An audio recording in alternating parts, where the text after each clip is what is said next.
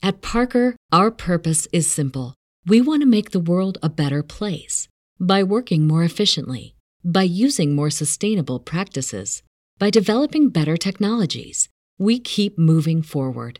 With each new idea, innovation, and partnership, we're one step closer to fulfilling our purpose every single day. To find out more, visit parker.com/purpose. Parker, engineering your success. Fantascientificast presenta Talking Track.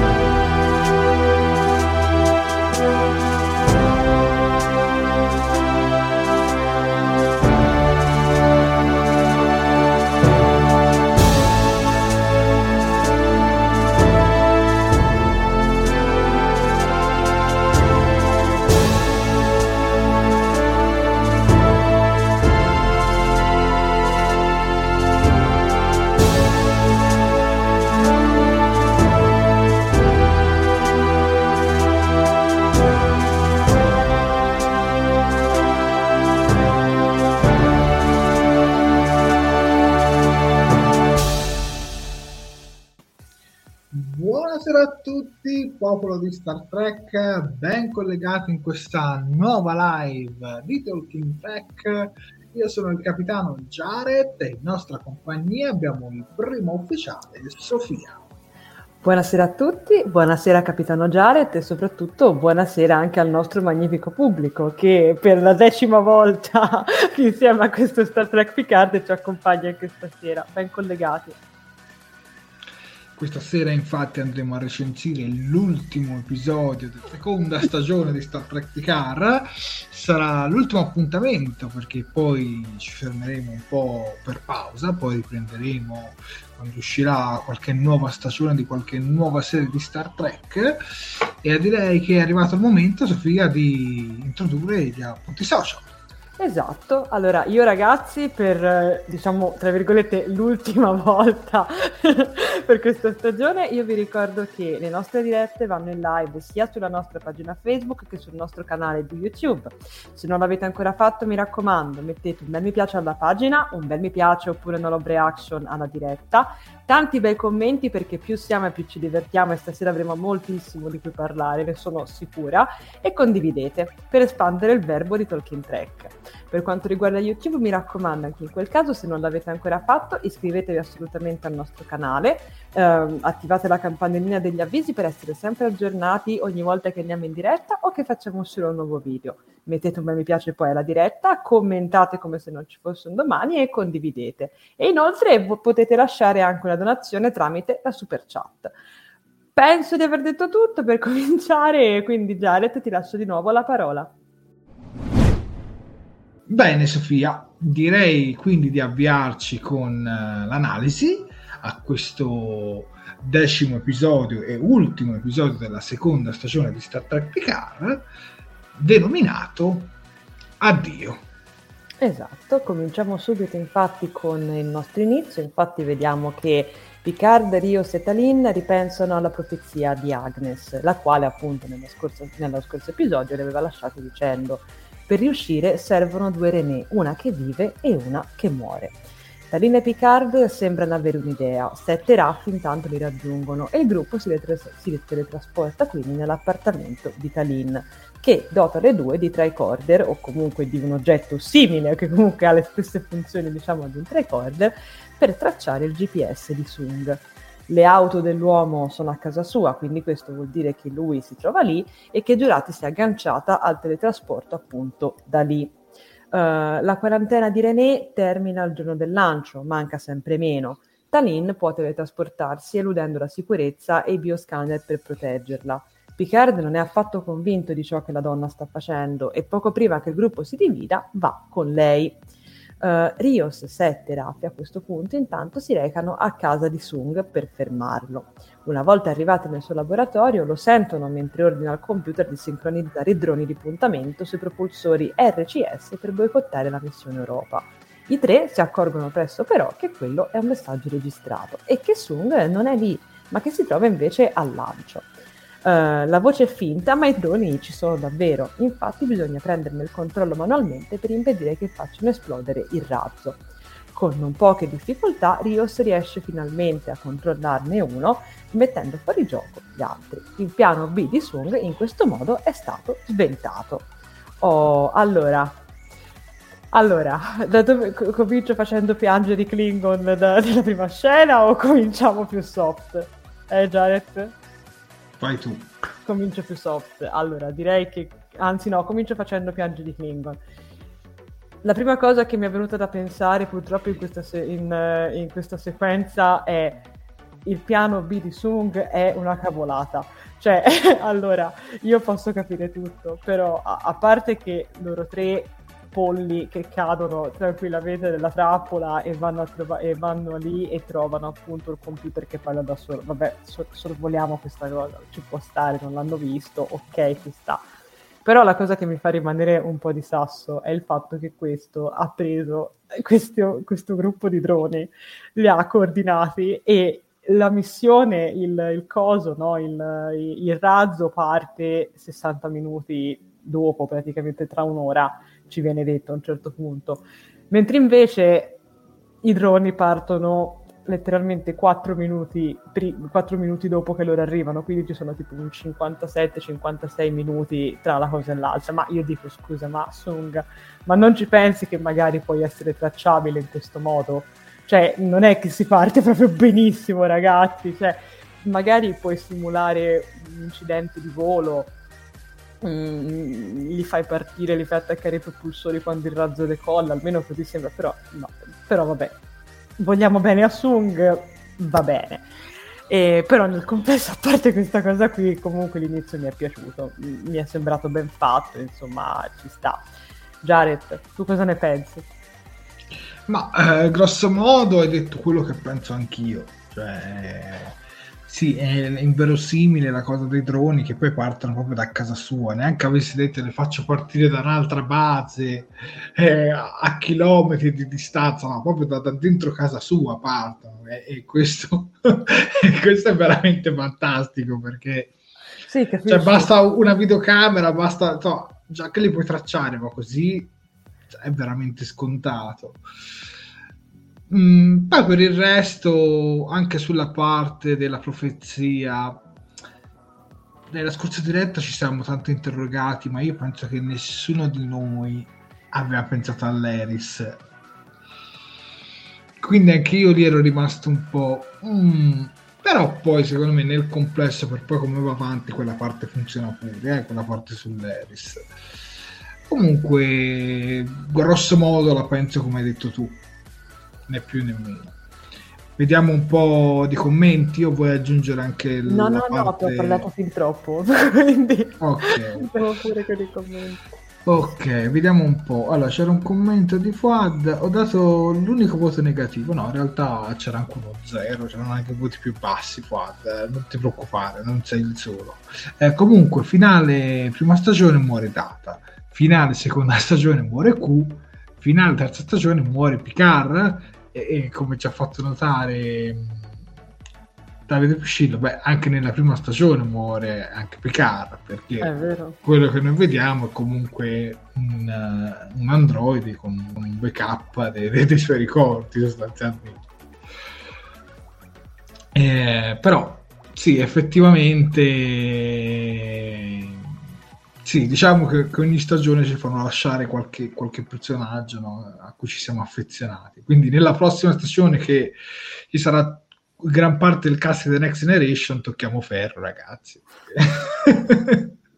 Soprattutto perché io, io ti toccherei assolutamente ferro.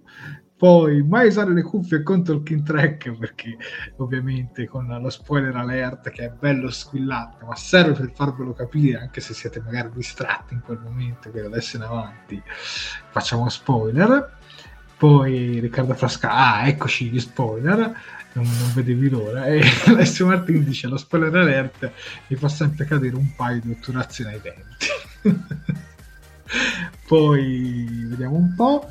Eh, Peter Parker fa un po' un'anticipazione su una scena che andremo a vedere anche più tardi. Dice: Sung, Sung è tanto intelligente da creare una trappola con file audio, ma non abbastanza per, da fare un backup su cloud. Ma anche un hard disk. Cioè... Di quello ne parliamo dopo, ragazzi. Teniamo soltanto su queste sì. qua, però scusate, oh. cioè, parliamo, parliamo piuttosto dei droni, per favore. Beh. Sì, diciamo che mm, il fatto è che Stefano Anci dice terza stagione è una strage. Poi decisamente inverosimile, ci dice Daniele Tavano, che fra due anni la tecnologia si avvicina a questa, ma il piano generale fa acqua eh, da tutte le parti. Poi, poi, poi, poi, eh, oltre al fatto dei droni, anche il fatto che pensa di aver ucciso René e se ne va a tre. Vabbè, quello poi, ragazzi, quello dopo, ragazzi, se ne parla dopo perché è, è, una delle prossime scene. Esatto. E... e qui poi ci sono sempre altre scene relative a delle scene successive. Ragazzi, cerchiamo di stare abbastanza sincronizzati sequenza per sequenza. Esatto. Eh, ci sono altri commenti oppure andiamo avanti? Tanto sono tantissime le, Ma le, visto le che l'hanno chiamata tutti, io direi di andare a parlare appunto del nostro Benissimo. caro de, de, appunto di, della nostra René e della nostra Talinna, che sono le protagoniste della prossima sequenza. Okay. Che ne dici, Jared? Ok, andiamo avanti. Bene. Infatti arriviamo, arriviamo a questo momento, infatti vediamo che per salvare, allora il piano è questo, che Uh, per salvare la vita di René, Talin è determinata a sacrificare la sua, ma Picard non è affatto d'accordo. Anche se Giurati è stata assimilata, è comunque una loro amica e può vedere tutti i futuri possibili. Il sacrificio però è l'unico modo che hanno per salvare effettivamente la situazione. E nel momento in cui Picard si dimostra ostinato a voler diciamo, salvare la vita, a voler proteggerlo, comunque a voler impedire il sacrificio di Vitalin, lei gli dice che la decisione non è tua, questa è la mia vita, non hai il diritto di bloccarmi la strada verso il mio scopo perché temi che potrei morire. Il mio destino non è una tua decisione. Talin capisce il tormento di Picard, ma lo rincuora dicendogli che la morte che intor- di chi gli sta intorno non è colpa sua. Le persone scelgono in autonomia cosa fare del loro destino e, e così deve fare lei. Indossando quindi l'uniforme di un altro astronauta, diciamo, che parteciperà alla missione, Talin rompe il protocollo per poter parlare direttamente con René. Le spiega infatti che da quando è nata lei le ha fatto da angelo custode dallo spazio e che, anche se non si sono mai viste, si conoscono benissimo.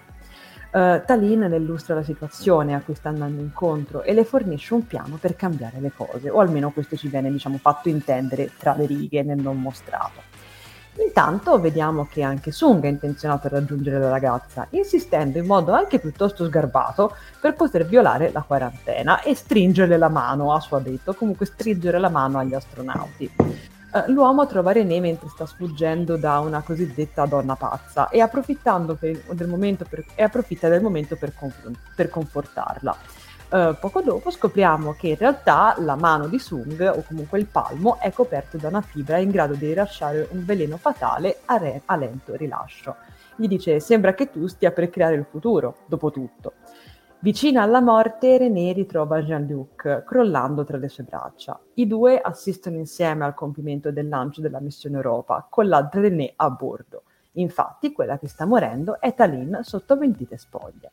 La Romulana è felice di aver avuto un momento con la ragazza e poco prima di morire dice a Picard di non prendersi anche quella colpa. E qui diciamo che si chiude un po', se, può, se così, vogliamo parla- così, così vogliamo dire, diciamo, la sottotrama dedicata a Talin e, e René e finalmente appunto vediamo che cioè, abbiamo capito che comunque René è riuscita finalmente a partire per questa missione Europa che ci avevano tutti quanti detto che è una cosa importante, una cosa importantissima, tutto quanto ed effettivamente ce l'abbiamo fatta. Che dire, mh, allora, mh, a me sono piaciuti molto gli scambi che hanno avuto questi quattro personaggi e soprattutto mi è piaciuto moltissimo lo scambio che hanno René e scusate Talin e, e Picard. È veramente molto bello soprattutto all'inizio con appunto Picard che a tutti i costi la vuole, vuole impedire che succeda a tutti i costi vuole impedire che lei muoia ma appunto alla fine come dire no Talin gli dice guarda fai fare cioè la- lascia perdere andiamo avanti. E mi è piaciuto veramente tanto.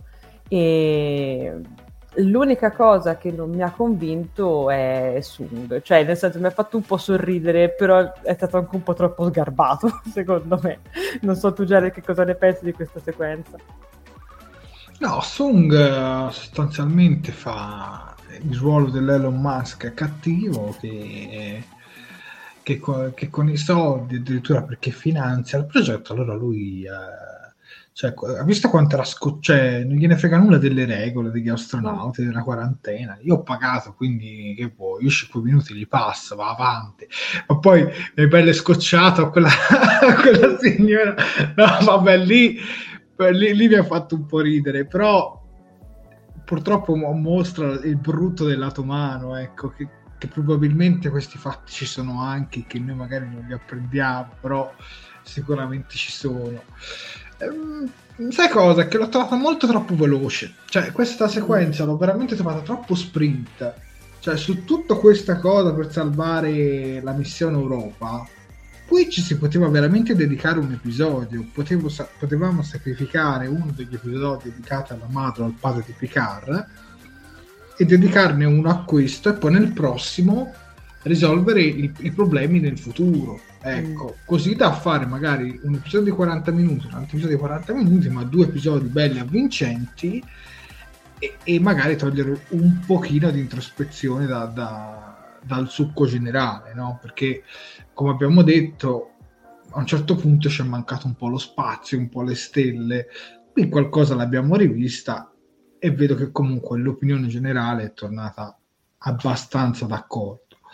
Comunque, ad ogni modo, la scena tra, tra Talin e René e soprattutto il loro dialogo l'ho trovato molto molto bello, soprattutto il fatto che lei è sempre stata una sorta di osservatrice, però non ha mai interagito come, come vorrebbe e quindi tutta quella parte diciamo fra loro è molto diciamo quasi come se fosse tra una madre una figlia, più o meno, qualcosa del genere, tipo una madre che ha abbandonato una figlia, qualcosa del genere, ma, ma, ma l'ha sempre seguita, ecco, mettiamola un po' sotto questo punto di vista e, e quella parte lì non, eh, non, mi ha affatto dispiaciuta sul, um, sul discorso del mascheramento no? dove lei assume l'aspetto di, di René vabbè quello in realtà lo vediamo fare anche nel, nel primo incontro tra Picard e, e, la stessa Talin, dove ci sono tutti quei personaggi che poi la introducono a, a, a Talin stessa, oppure vediamo quando lei riesce a, quando lei dimostra la sua vera se stessa mostrando l'orecchio romulano perché pr- prima non, non, si fidava di, di Picard quindi manteneva un aspetto diciamo umano fra molte virgolette. Quindi diciamo lei ha questi ha questo, questo sistema per uh, cambiare le sembianze non penso uh, sia qualcosa come cambianti perché non è qualcosa di quel tipo, ma è magari più una sorta di tecnologia che, che, che, che gli attiva uh, questa cosa, ecco sostanzialmente. Però mi ricordo che c'erano anche dei conti perché una volta attivata poi c'era un, un lasso di tempo per disattivarlo, qualcosa mm. del genere. Comunque, tutto sommato non mi è dispiaciuto, molto frettoloso però, tutta questa parte, cioè perché veramente risolverla in 10 uh, minuti, se non meno, mm, mi è sembrata molto molto frettolosa. Mm. Però nel, nel, complesso, diciamo, questa, questa sequenza comunque non mi è dispiaciuta, ecco. Vediamo un po' che cosa ci dice la nostra giuria, i nostri spettatori. Allora, Brent Spiner ci dice Peter Parker è riuscito a farmi odiare il personaggio di Sung. Dopo anni a vederlo in un ruolo freddo e calcolato, vederlo così irruente è stata una bella sorpresa. Detto questo, l'avrei mandato a quel paese per come trattava quella poveretta. Che tra l'altro, ecco, una cosa che mi è piaciuta di Sung che lui ci viene introdotto no? come se fosse un padre distrutto, mm. dolorato, perché non riesce a curare questa sua figlia che ha un male incurabile. Poi in realtà, quando siamo andati a conoscerlo, ed è bella no, questa sorpresa perché tutti ci eravamo cascati, tu, nessuno pensava che potesse mm. rivelarsi, invece cioè, sembrava quasi che culo stesse manipolando per, eh, per un qualche suo interesse perché fosse un, un, cioè un, buono da trasformare in un cattivo. In realtà lui era già un sì. cattivo di suo nell'anima, ecco, mettiamola così. Poi The Power of Money ci dice di Sunga, dice Corrado, questo nessuno potrà reputarlo poco credibile, come darti tot. Sì. Poi Bella Talin, sì. scusami? Prego, prego. Bella Talin che rivendica di non essere sovradeterminata da Picard, così come il dialogo con René, ma la cosa della soluzione come risposta alla profezia è un'altra cosa che mi ha fatto storcere il naso. Su questo ti do d'accordo perché Cammelli per lì mm. non mi tornava tantissimo. Però poi come è andata a finire non mi è dispiaciuto quadro, almeno secondo me. Prego Sofia. No, volevo leggere un commento di Danilo Tavano che sinceramente Prego. in parte condivido perché ci scrive Eh, qui la sospensione dell'incredulità è totale. L'occultamento di Talin, Sung che riesce ad arrivare da solo a René senza problemi, ucciderla e poi andarsene tranquillamente, ridicolo. Guarda, mh, mm, ti dirò, la parte su Sung ha lasciato un po' di stucco anche me, soprattutto per la cosa che hai, che hai citato anche tu, cioè appunto io capisco che questo qui sa che è potente, sa che è forte, per carità di Dio, però appunto, cioè, non lo so, lo, cioè, non ti dico che l'ho trovato brutto, però l'ho trovato mal scritto, molto semplicemente perché è, è, un po' sciocco anche pensare al fatto, cioè allora questo qua lui viene accompagnato in questa, dentro questo posto dove ci sono gli astronauti che stanno facendo la quarantena. Prende a brutte parole la, il, il, capo, insomma, quella che sembra essere un po' la coordinatrice, il capo, non, non ho capito che ruolo, che ruolo avesse, comunque un membro, stiamo parlando comunque di un membro come se fosse poi un membro dell'esercito, insomma una persona importante, la prende a male parole e dice no, ma perché te non ci credi abbastanza, quindi vergognati, ti devi vergognare, vattene via. Lui effettivamente si va a fare gli affari suoi e poi se ne va dopo aver, diciamo, ucciso, tra virgolette, mh, René. Non lo so, anch'io l'ho trovato un po'... Mh, cioè, non lo so, n- non mi ha convinto del tutto, non... purtroppo. Poteva essere scritta meglio, ecco, secondo me. Non secondo so. me, eh, dicevo, sì, in parte lo capisco, però cioè, questo Sung è da un po' percepire come se fosse una persona potente all'interno del, della società, all'interno di questi cioè, a quanto ho capito lui aveva fatto una donazione evidentemente più alta di tutti gli altri cioè è un po' il classico miliardario tipo Elon Musk che magari si interessa anche di, di viaggi spaziali uh-huh. e, e analogie simili quindi secondo me boh secondo me lui ha un po' esercitato questo suo potere ecco sì, poi capisco ma... che è poco credibile cap- cioè lo capisco però se si prende questo personaggio specifico per un, un determinato numero di caratteristiche ci può anche stare poi mm. opinione personale eh. Manuel Mizuno eh, dice qualcosa di olografico e la tecnologia italiana da uh, camaleonte e beh esatto volevo dire olografico ma in quel momento mi sfuggiva grazie Manuel poi vediamo altri commenti siete veramente tanti eh, Francesco Spadaro, Spiner ci regala uno dei villain più bastardi dentro di Star Trek. Si deve essere divertito tanto ad interpretarlo. Sì, che tra l'altro concordo. Ho sempre sentito dire da Spiner che lui già ai tempi della Next Generation preferiva interpretare lore a data perché è sempre stato un fan dei, dei personaggi cattivi e anche fuori dalle serie di Star Trek ne ha interpretato qualcuno. Poi, eh, Ho perso la linea per, un po'. Avete già visto la news di Track Strange World? In Italia arriverà a fine anno. Sì, eh, Salvatore, purtroppo l'abbiamo saputo. Eh, ne abbiamo parlato, ormai sono due o tre dirette che perciò alla fine ne, ne parliamo. Purtroppo si, eh, hanno annunciato l'uscita in Inghilterra su Paramount Plus e a seguire arriverà anche in Italia, Germania, Austria e, ed altri paesi europei e si presume che dovrebbe arrivare più che a fine anno, dicono nella seconda parte dell'anno, si pensa tra settembre, ottobre e novembre. Mm. Poi vediamo altri commenti su questa scena. Allora, Sung, Sung, ah, aspetta, questa, questa se ne parliamo dopo, quella su Khan. Dimmi, dimmi, Sofia, prego. È un commento che è effettivamente a tuo favore perché dice in realtà trovo credibile e brutale stratagemma di Sung. L'esempio che è stato fatto prima. Immaginatevi Elon Musk che ordina un sottoposto di fargli vedere gli astronauti. Sia pure in violazione a una regola di quarantena, a me sembra molto credibile. Ok, va bene ragazzi, non la penso come voi, però comunque sono d'accordo, assolutamente. No, io, io, la, io la penso come Corrado. Va benissimo. Cioè, proprio perché è cioè è l'Elon Musk della situazione, capito? Che sì. gli dà credibilità. Se fosse stato qualcun altro, no. Certo. Poi ragazzi, cioè, siete liberi di pensarla in modo differente, compreso tu, Silvia, ci mancherebbe. Io e Corrado però la pensiamo allo stesso modo. Certo, e va benissimo così. Ah, vogliamo andare avanti con le scene? Vai, prego.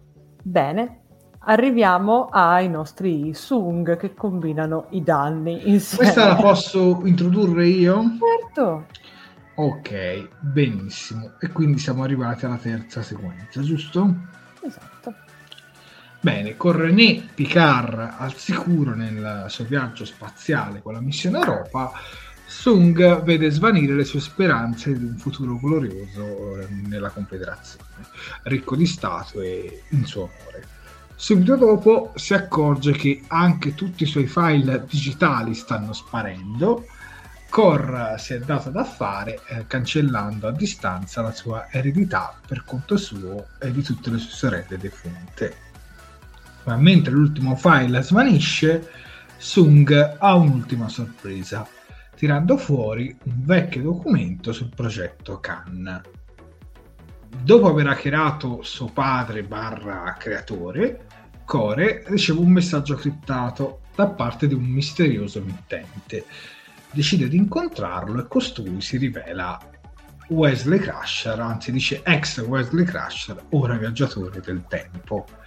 Apprendiamo che i viaggiatori sono le persone dietro gli ispettori ed il loro compito è quello di proteggere ogni cosa. Con la dipartita di Tallinn ovviamente c'è un posto libero. Crusher fa il suo discorso di reclutamento e mette Core davanti ad un bivio. Eh, scegliere una vita normale o far parte della loro squadra assuma- assumendosi dei rischi. Core non ci pensa due volte e accetta l'incarico. E qui arriviamo a, penso, una delle scene che sicuramente saranno più discusse della diretta, almeno io ci spero. E qui arriviamo a que- tanto so che volete parlare tutti di Will Wheaton del progetto Khan, di Core ci interessa relativamente. Con tutto il rispetto. No, però un personaggio Core che tutto sommato poi non mi è dispiaciuto, né come si è sviluppato né come è finito anche... Cioè, e né come, come è arrivata alla sua conclusione ecco, nella serie. Allora, parlando del progetto Khan, nel progetto Khan vediamo una data scritta, lo potete vedere anche dalle immagini. Vediamo un 7 giugno 1996.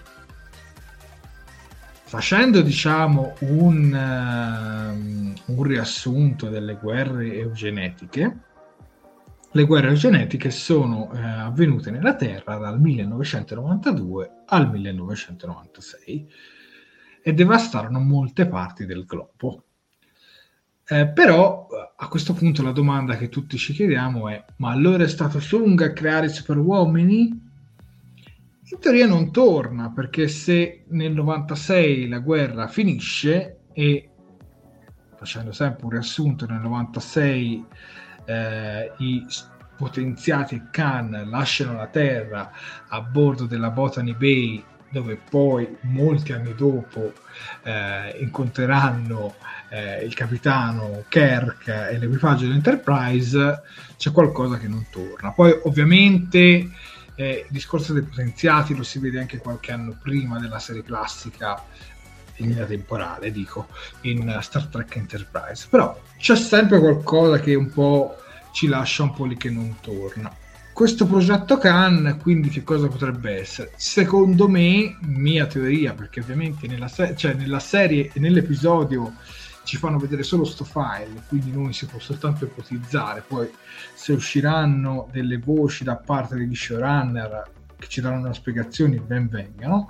Secondo me Spiner, cioè Spiner, secondo me Sung, visto l'anno 96, secondo me ha collaborato a diciamo, al trasporto di Khan e gli altri 83 potenziati sulla Botany Bay.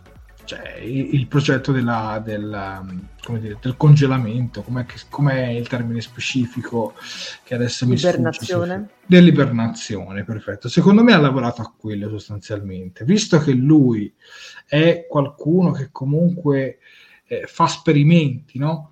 Con, con, gli esseri umani, magari ha provato a, a creare una qualche te- tecnologia che insomma facesse mantenere in vita questi corpi a distanza di anni nello spazio ibernante. Ecco. Secondo me, criogenico, ci dice Davide Picillo, grazie. Quindi secondo me avrebbe potuto fare qualcosa del genere.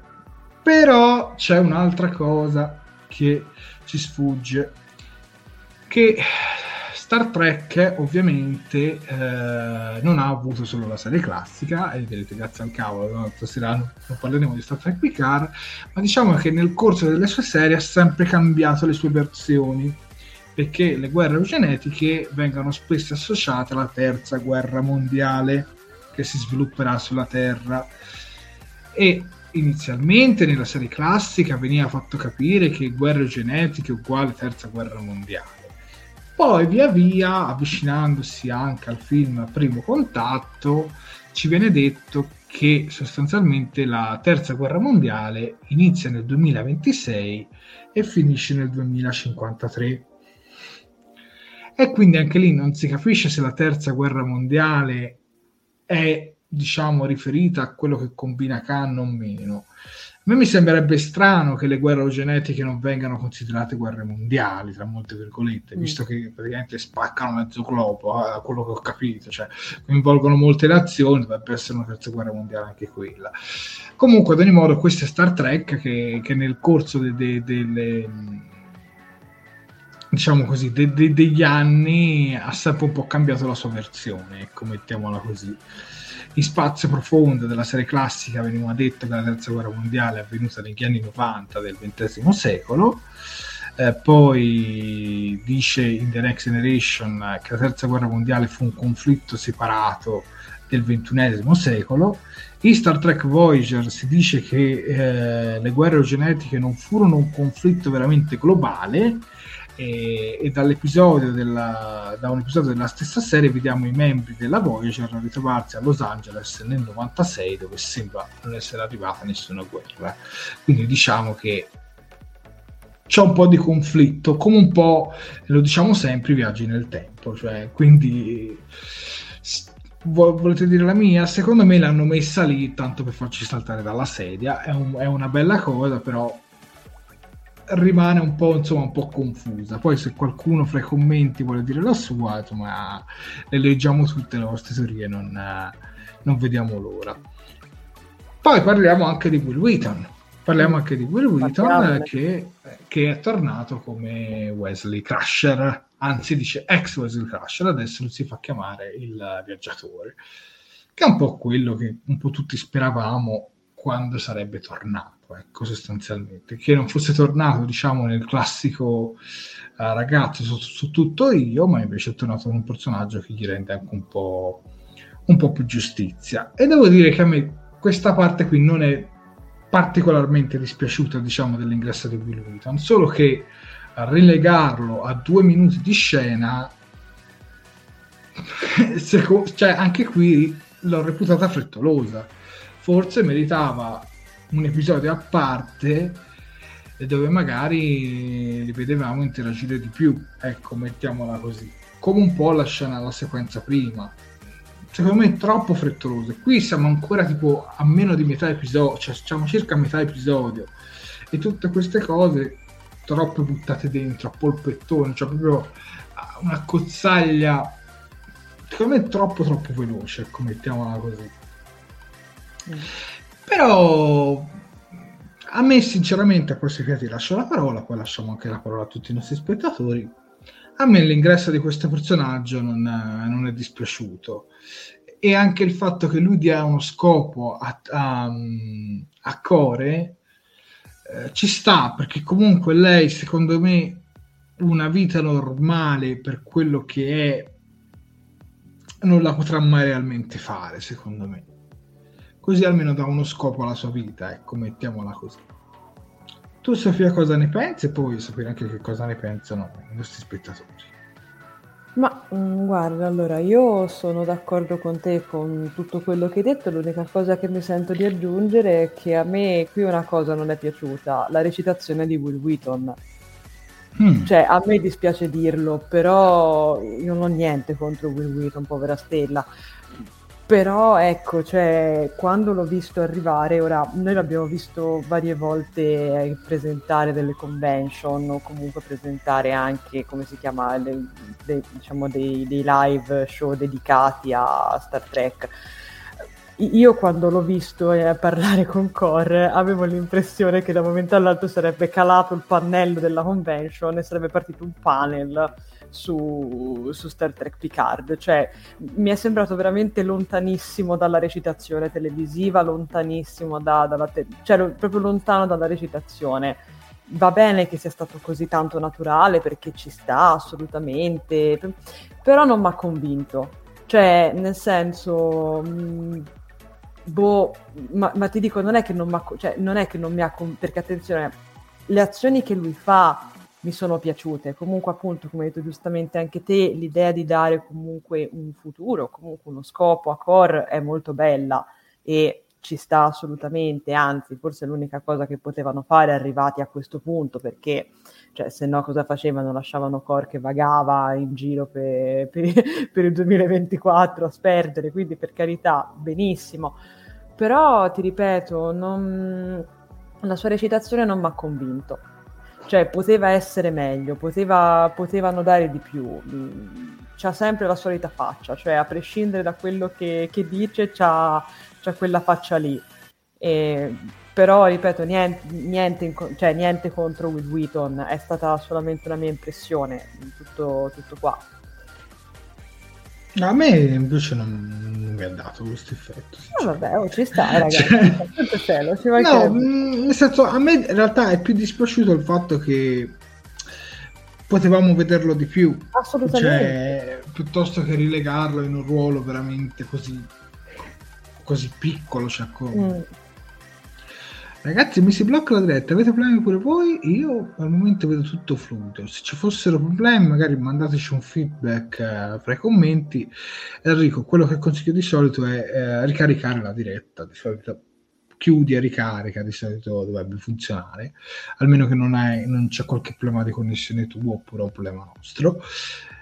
Poi leggevo altri commenti su il video, la voce originale è anche più profonda, io l'ho visto sia in italiano che in inglese e personalmente non, non mi è dispiaciuto in ambedue le versioni, ecco, mettiamola così.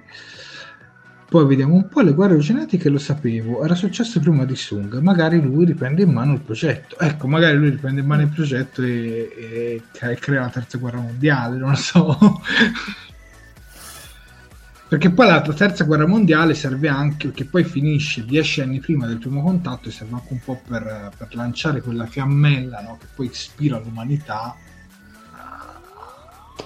al viaggio a curvatura sostanzialmente mm. con Gianfranco. Poi eh, si vede del futuro hanno finito le lamette da barba, ci dice Marz Marz. Poi quanto gesticola Will, ci dice Salvatore Tigani eh, Riccardo Frascassi, il Jaret, eh, la criogenesi di Khan è anche un progetto di Sung. Eh, le guerre oceaniche sono nate negli anni 90 del XX secolo, poi ci sono stati i presupposti per la terza guerra mondiale. Ma c'è stata, cioè almeno in Star Trek c'è stata questa terza guerra mondiale, perché viene, cioè, ci viene detto in, in primo contatto. Poi, e ci viene detto anche in varie serie, però cercano sempre di spostare la, l'effettiva data temporale. Poi il progetto di campo potrebbe essere eh, collegato anche a un personaggio di Strange World. Beh, c'è quel personaggio discendente, sembrerebbe. Mm. Poi, ragazzi, non, noi non spoileriamo anche perché diciamo sinceri, non abbiamo visto ancora uh, la prima puntata di Strange New World, uno perché non è arrivata in Italia e due non l'abbiamo neanche vista in modo traverso, proprio siamo, esatto. siamo, siamo, sinceri, siamo sinceri, non sappiamo più nulla e chi l'avesse visto comunque non, non raccontiamo nulla perché siamo in una diretta su Picara. Esatto. Eh, poi mm, vediamo un po' Uh, si vede che era apparecchiata e che non uh, recitava. Si sembrava l'after show, Sofia. Ci dice, allora vedi, Daria la pensa come. Meno male, sono te. contenta di. No, perché mi dispiace, cioè, ragazzi, mi dispiace criticare queste cose, però insomma. E anche mh, mm, Salvatore Tigani concorda. Si vede che non recita da un sacco e mamma mia quanto gesticola, l'ansia mi è venuta. Stefano Ancis invece dice la scena non mi è dispiaciuta quella con Wesley anche se sembrava una scena inserita esclusivamente forse forzatamente per puro fanservice. Ci poteva stare e ha strappato un sorriso. Guarda Stefano io la penso come te.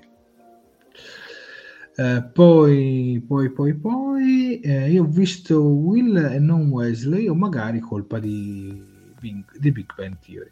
Che tra l'altro anche The Big Bang Theory, tutta la storia di, di Wheaton, che c'è di Sheldon che odia Wheaton, sì è vero, parte anche Zio di Pano, Will Wheaton, però io non voglio fare spoiler The Big Bang Theory, però a un certo punto poi loro fanno amicizia verso le stagioni finali e poi non vi dico altro perché giustamente tra l'altro è molto carino visto che siamo sull'argomento di Big Bang Theory lo spin-off The Young Sheldon, la terza stagione, tre quarti degli episodi c'è almeno una citazione alla serie classica o The Next Generation, è fantastica. Ovviamente è una commedia, non è Star Trek, però sono belline le, le citazioni a, al suo interno. Tornando all'episodio, pure in The Next Generation lui recitava bene ci dice Mira Papi. Vabbè, però c'è da dire che ai tempi di The Next Generation lui era proprio un attore. Negli ultimi anni lui un po' l'ha lasciato questo ruolo, cioè ha fatto molti ruoli marginali. Addirittura in The Big Bang Theory, cioè lui interpreta un cameo di se stesso. Mm. Cioè, poi si recita per carità, però diciamo ruoli impegnati un sacco di anni che non ne fa. Poi se sbaglio, ragazzi, siete liberi di correggermi. Eh, Francesco Spadaro, diretta apposta, vi vedo su YouTube in tv e in contemporanea su Facebook sul tablet. Grazie Francesco grazie, Spadaro. Grazie. E anche Daria Quercia ci dice diretta fluida, fila che è un piacere. Poi tranquilli ragazzi che ho fatto un paio di refresh. Basta, bene, benissimo, grazie Enrico.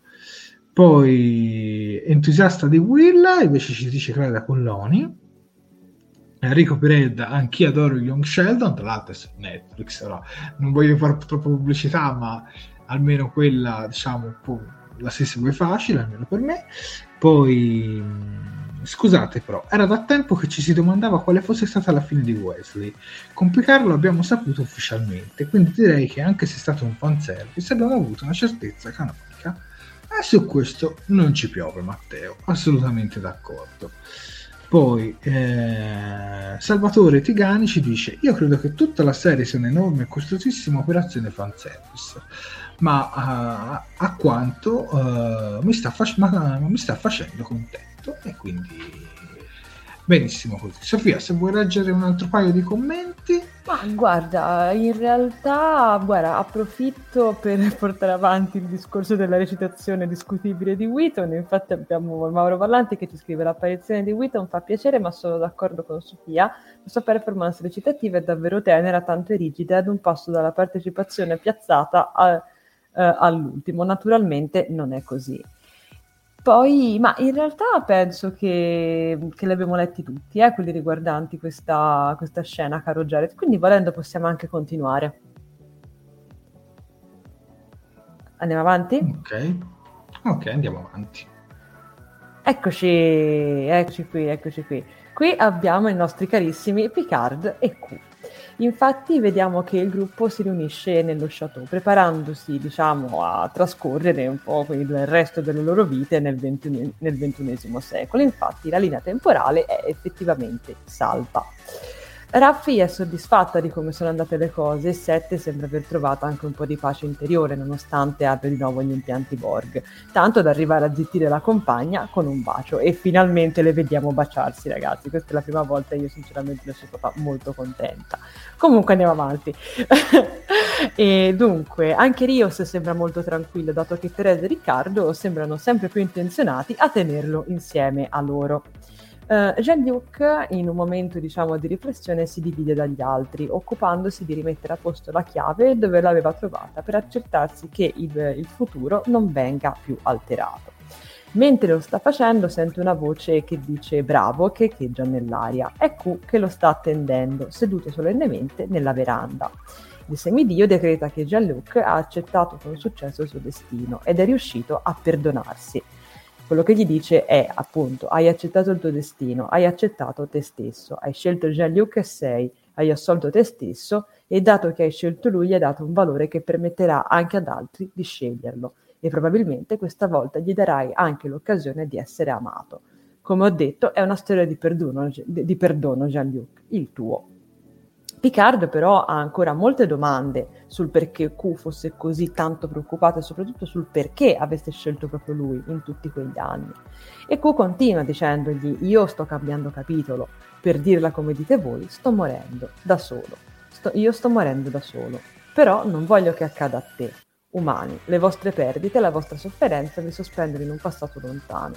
Siete come delle farfalle con le ali immobili mio vecchio amico, quell'eterno bambino che con un sol giro della sua chiave ha spezzato l'universo nonché il suo cuore, non c'è più. Ora sei libero dalle catene del passato e ora che ti lascio, ti lascio da uomo libero. Scopriamo anche che Q sta diventando praticamente sempre più malinconico, poiché eh, si sta avvicinando alla sua morte solitaria e non vuole appunto che il suo mortale preferito subisca lo stesso destino e eh, alla fine conclude tutto il suo monologo dicendo chiedi perché ha tutta questa importanza, ha importanza per me, tu importi per me, gli dei hanno dei preferiti Jean-Luc e tu sei uno dei miei.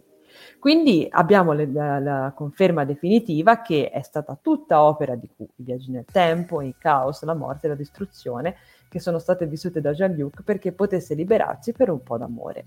Il gioco è finalmente finito e Q, prima di sparire, e quindi appunto di morire, offre un dono ai partecipanti. Potranno infatti tornare a casa. Sette, Raffi e Picard sono felici della cosa. L'unico che invece sceglie di rimanere in quella linea temporale, quindi nel, nel 2024, è Rios, che sostiene di appartenere molto di più a quel mondo. Jean-Luc infine abbraccia Q che, prima di specchiare le dita, lo saluta dicendogli addio mon capitaine. Scusate il super mega riassuntone, ma questa è una scena bella bella densa, ecco, mettiamola così, e secondo me è anche una de- delle scene più, cioè delle sequenze più belle e anche più toccanti di tutto, di tutto l'episodio. Un addio meraviglioso, i monologhi di Q parlano da soli, quindi non starò a commentarli. E tra l'altro trovo proprio bellissime anche le espressioni che di Lenz, o comunque la forza con cui De Lenz ha, come dire, interpretato quest'ultime, quest'ultime parti. Mi sento di fare anche un particolare applauso anche a Pannofino che lo ha doppiato benissimo secondo me in, questo, in quest'ultimo monologo. È stato clamoroso veramente. L'ho visto sia in italiano che in inglese mi sono commossa entrambe le volte. Quindi sì decisamente sì. Secondo me questa è stata una delle scene più, più belle ecco. Non so tu Jared ma io aggiungo anche più belle dell'intera stagione anzi dell'intera serie sino adesso cioè, sì. È stato commovente, cioè, io lo ammetto. La lacrimuccia mi è caduta qua. Qua ho pianto come una Michael Burnham no, ma, davvero, ma non lo dico per sfottò, ma dico per davvero, cioè veramente qua mi sono veramente commosso, eh, eh, mi sono veramente commosso, cioè veramente bella. Poi anche questa scena qua proprio che riprendiamo bellissima, dico questa qua anche qua su in alto, oltre l'abbraccio, secondo me è veramente superba. Poi proprio quando lui gli dice no, ma io non ti lascio solo e, e lo abbraccio troppo no, bello. È stupendo, è stupendo, ragazzi. Questi sono i momenti emozionali quando funzionano e quando veramente che gli vuoi dire. Questa scena vale da 10 solo questa. Cioè, qui sono onesto, qui veramente bella, bella, bella, mm. bella. E poi è un po' come se, un, come se si fosse chiuso un cerchio, no? Come un po' gli episodi di Next Generation con Q è come se l'avesse messo di nuovo alla prova per uh, stavolta però l'ultima volta.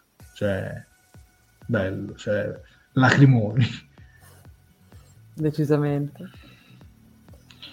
Vediamo però un po' i nostri spettatori. Ah poi mh, mm, su, su 7 di 9 e su Raffi io ne ho letto un po', di, un po di tutti i colori sul gruppo, come un po' come se il fandom si fosse accorto solo adesso che, che fra loro c'era un trascorso amoroso, quando in realtà, cioè, lo, a parte lo si intuiva già dal finale della prima stagione, hanno avuto una storia, la cosa non ha funzionato e poi eh, loro due poi hanno affrontato quest, tutti questi momenti insieme e, e da lì... Eh, è risbocciato l'amore, no? Sostanzialmente.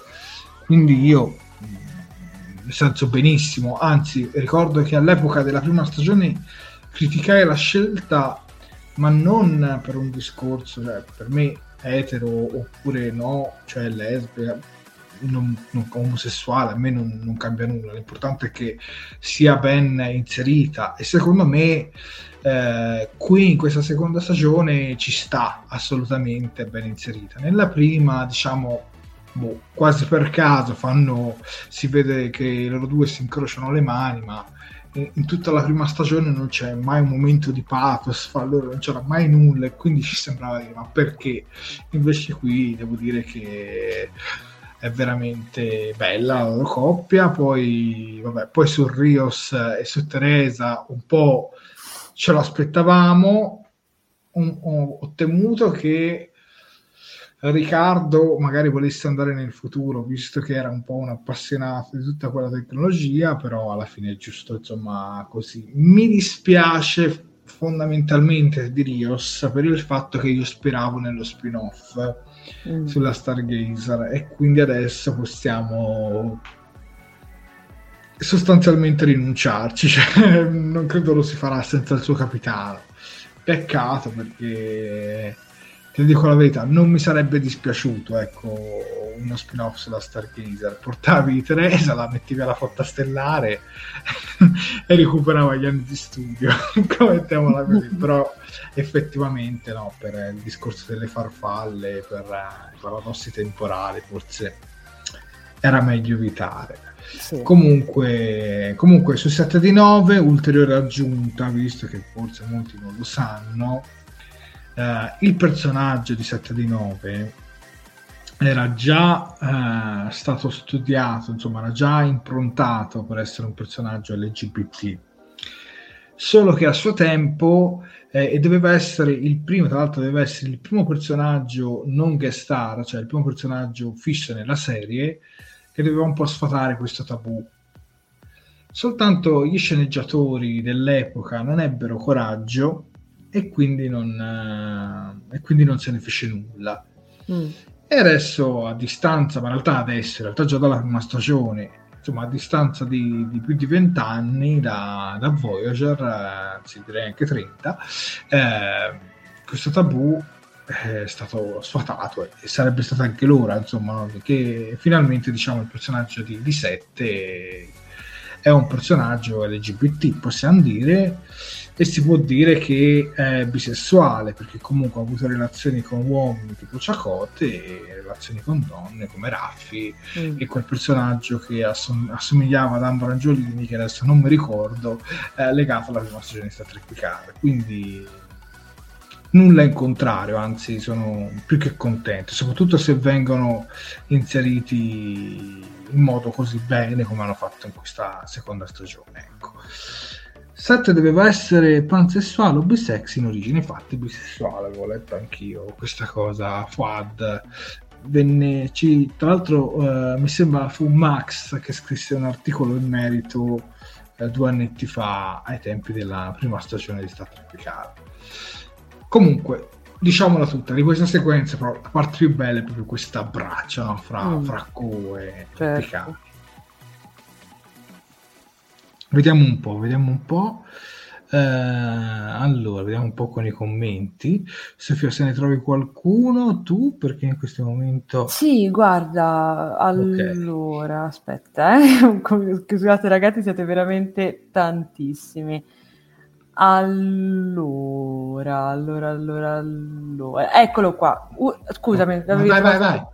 Ok, abbiamo Matteo Brusamonti che ci scrive l'abbraccio tra Gianluca e Cucco è stato veramente commovente, lo ammetto, la loro miccia è scesa. No, scusi, voleva dire la lacrimuccia, si corregge qualche commento sì, sì. quindi la lacrimuccia, infatti ti diceva la loro miccia, vabbè. L'epilogo di un gioco durato 30 anni che ha portato due nemici a rendersi conto di essere molto più amici di quanto entrambi non pensassero. Un minuto di Q per l'amico Picard, non, re- non restare solo, straordinario. Sono d'accordissimo. Anch'io. D'accordissimo. Poi prendo anche il commento di Mauro Vallanti, io stasera sono per i commenti lunghi, scusatemi, che ci scrive, non so, forse su questo vado controcorrente. Mi sono piaciuti tantissimo alcuni momenti teatrali della serie, queste quinte quasi da palcoscenico nelle quali i personaggi si confrontano. Ce ne sono state varie e l'ultima bellissima è quella che postate l'immagine in alto. Voglio pensare che siano idee di Mr. Stewart. In effetti, guarda, è vero, ci avevo pensato anche a questa cosa perché cioè, la cosa molto bella, secondo me, tra diciamo delle scene tra loro due è che veramente sembra che quando arrivano loro, quando comunque si incontrano, il tempo si fermi. Non so se ci avete fatto caso mm. anche voi.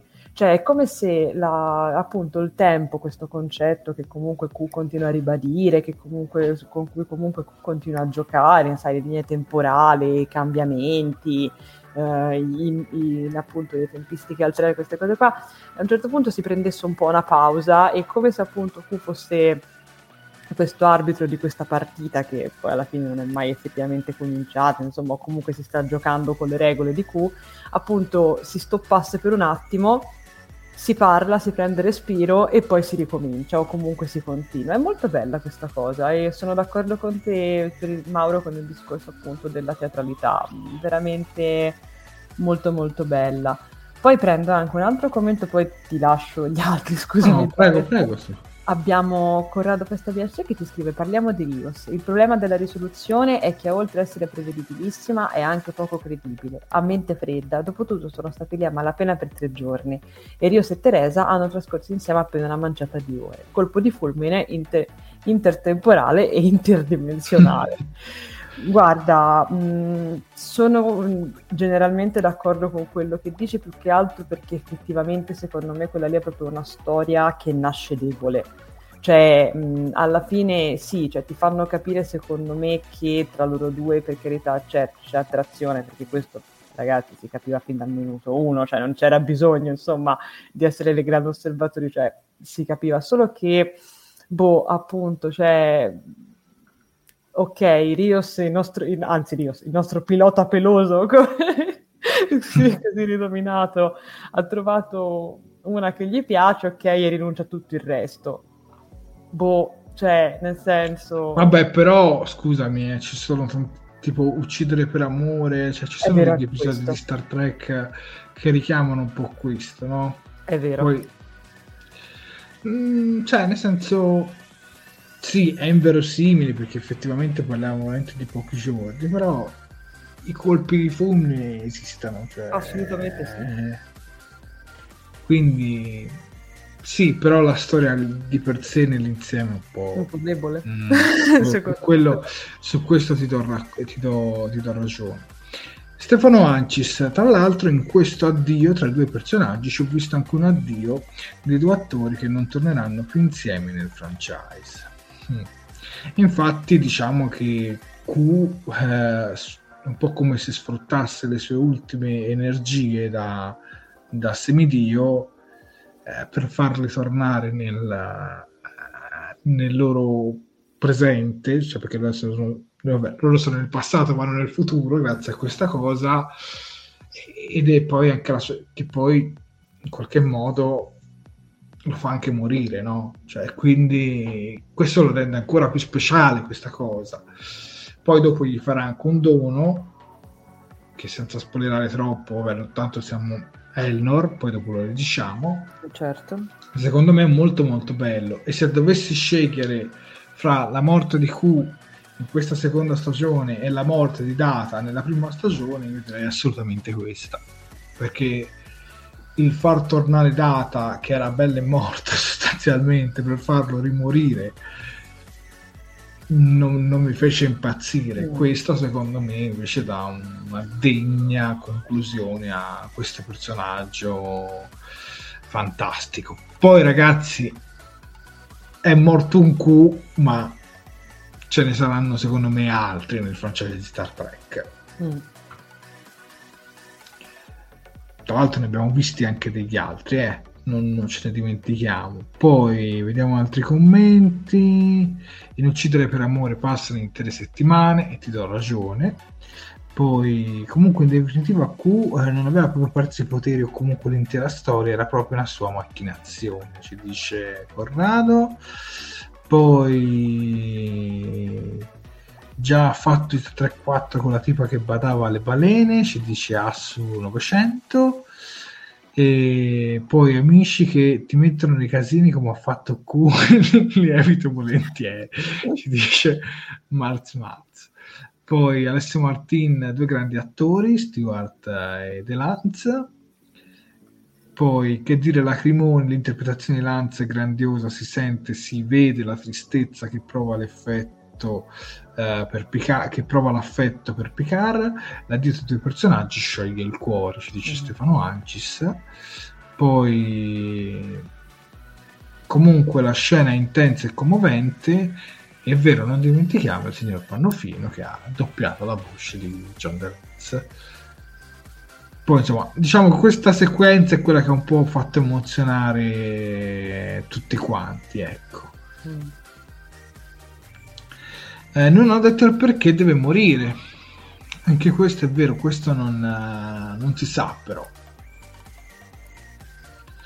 Che poi anche i Q, c'è anche lì, andiamoli ad analizzare, perché loro non hanno una fluidità del tempo e dello spazio come abbiamo noi.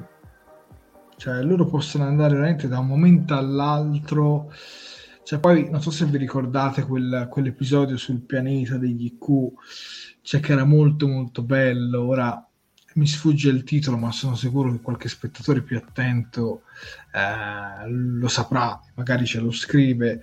Diciamo anche loro sono una razza aliena molto particolare secondo me non è neanche da intendere la loro morte come la intendiamo proprio noi esseri umani, ecco, mm. mettiamola così. Qualcosa che forse va oltre. Tra l'altro mi è piaciuto molto quel discorso che, che gli fa Q a Picard che dice comunque anche tutti gli dei hanno i loro, hanno i loro preferiti. E eh beh, sicuramente non era Cisco che ha tirato un bel pugno, quindi eh, mi, mi, dispiace Genway, ma alla fine ha scelto Picard, ha scelto il cuore, il nostro Q.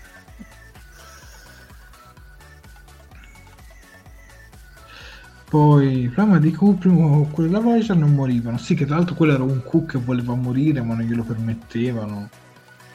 Però in realtà ci sono stati, diciamo, degli episodi in cui le loro vite, cioè la vita degli Q era un po' a rischio per una serie di cose, oppure perdevano i poteri, quindi...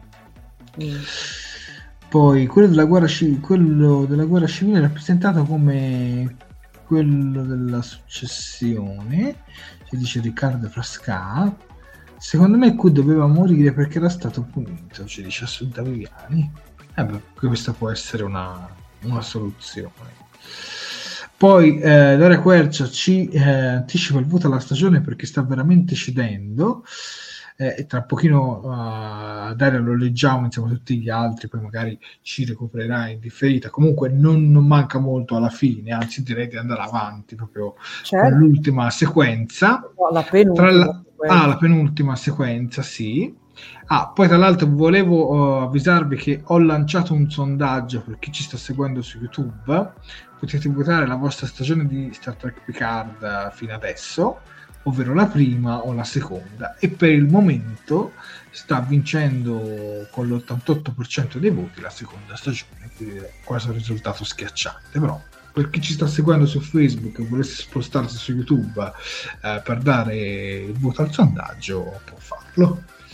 Prego Sofia con uh, questa sequenza. Ok, qui torniamo, qui torniamo appunto con Jean-Luc, Seth e Raffi che si rimaterializzano sulla Stargazer sotto l'attacco dei Borg, dove li avevamo lasciati praticamente all'inizio della stagione. La regina li sta assimilando e la sequenza di autodistruzione della nave è quasi giunta al termine. Poco prima che accada l'irrimediabile, Picard ferma il conto alla rovescia per ascoltare la richiesta dei Borg.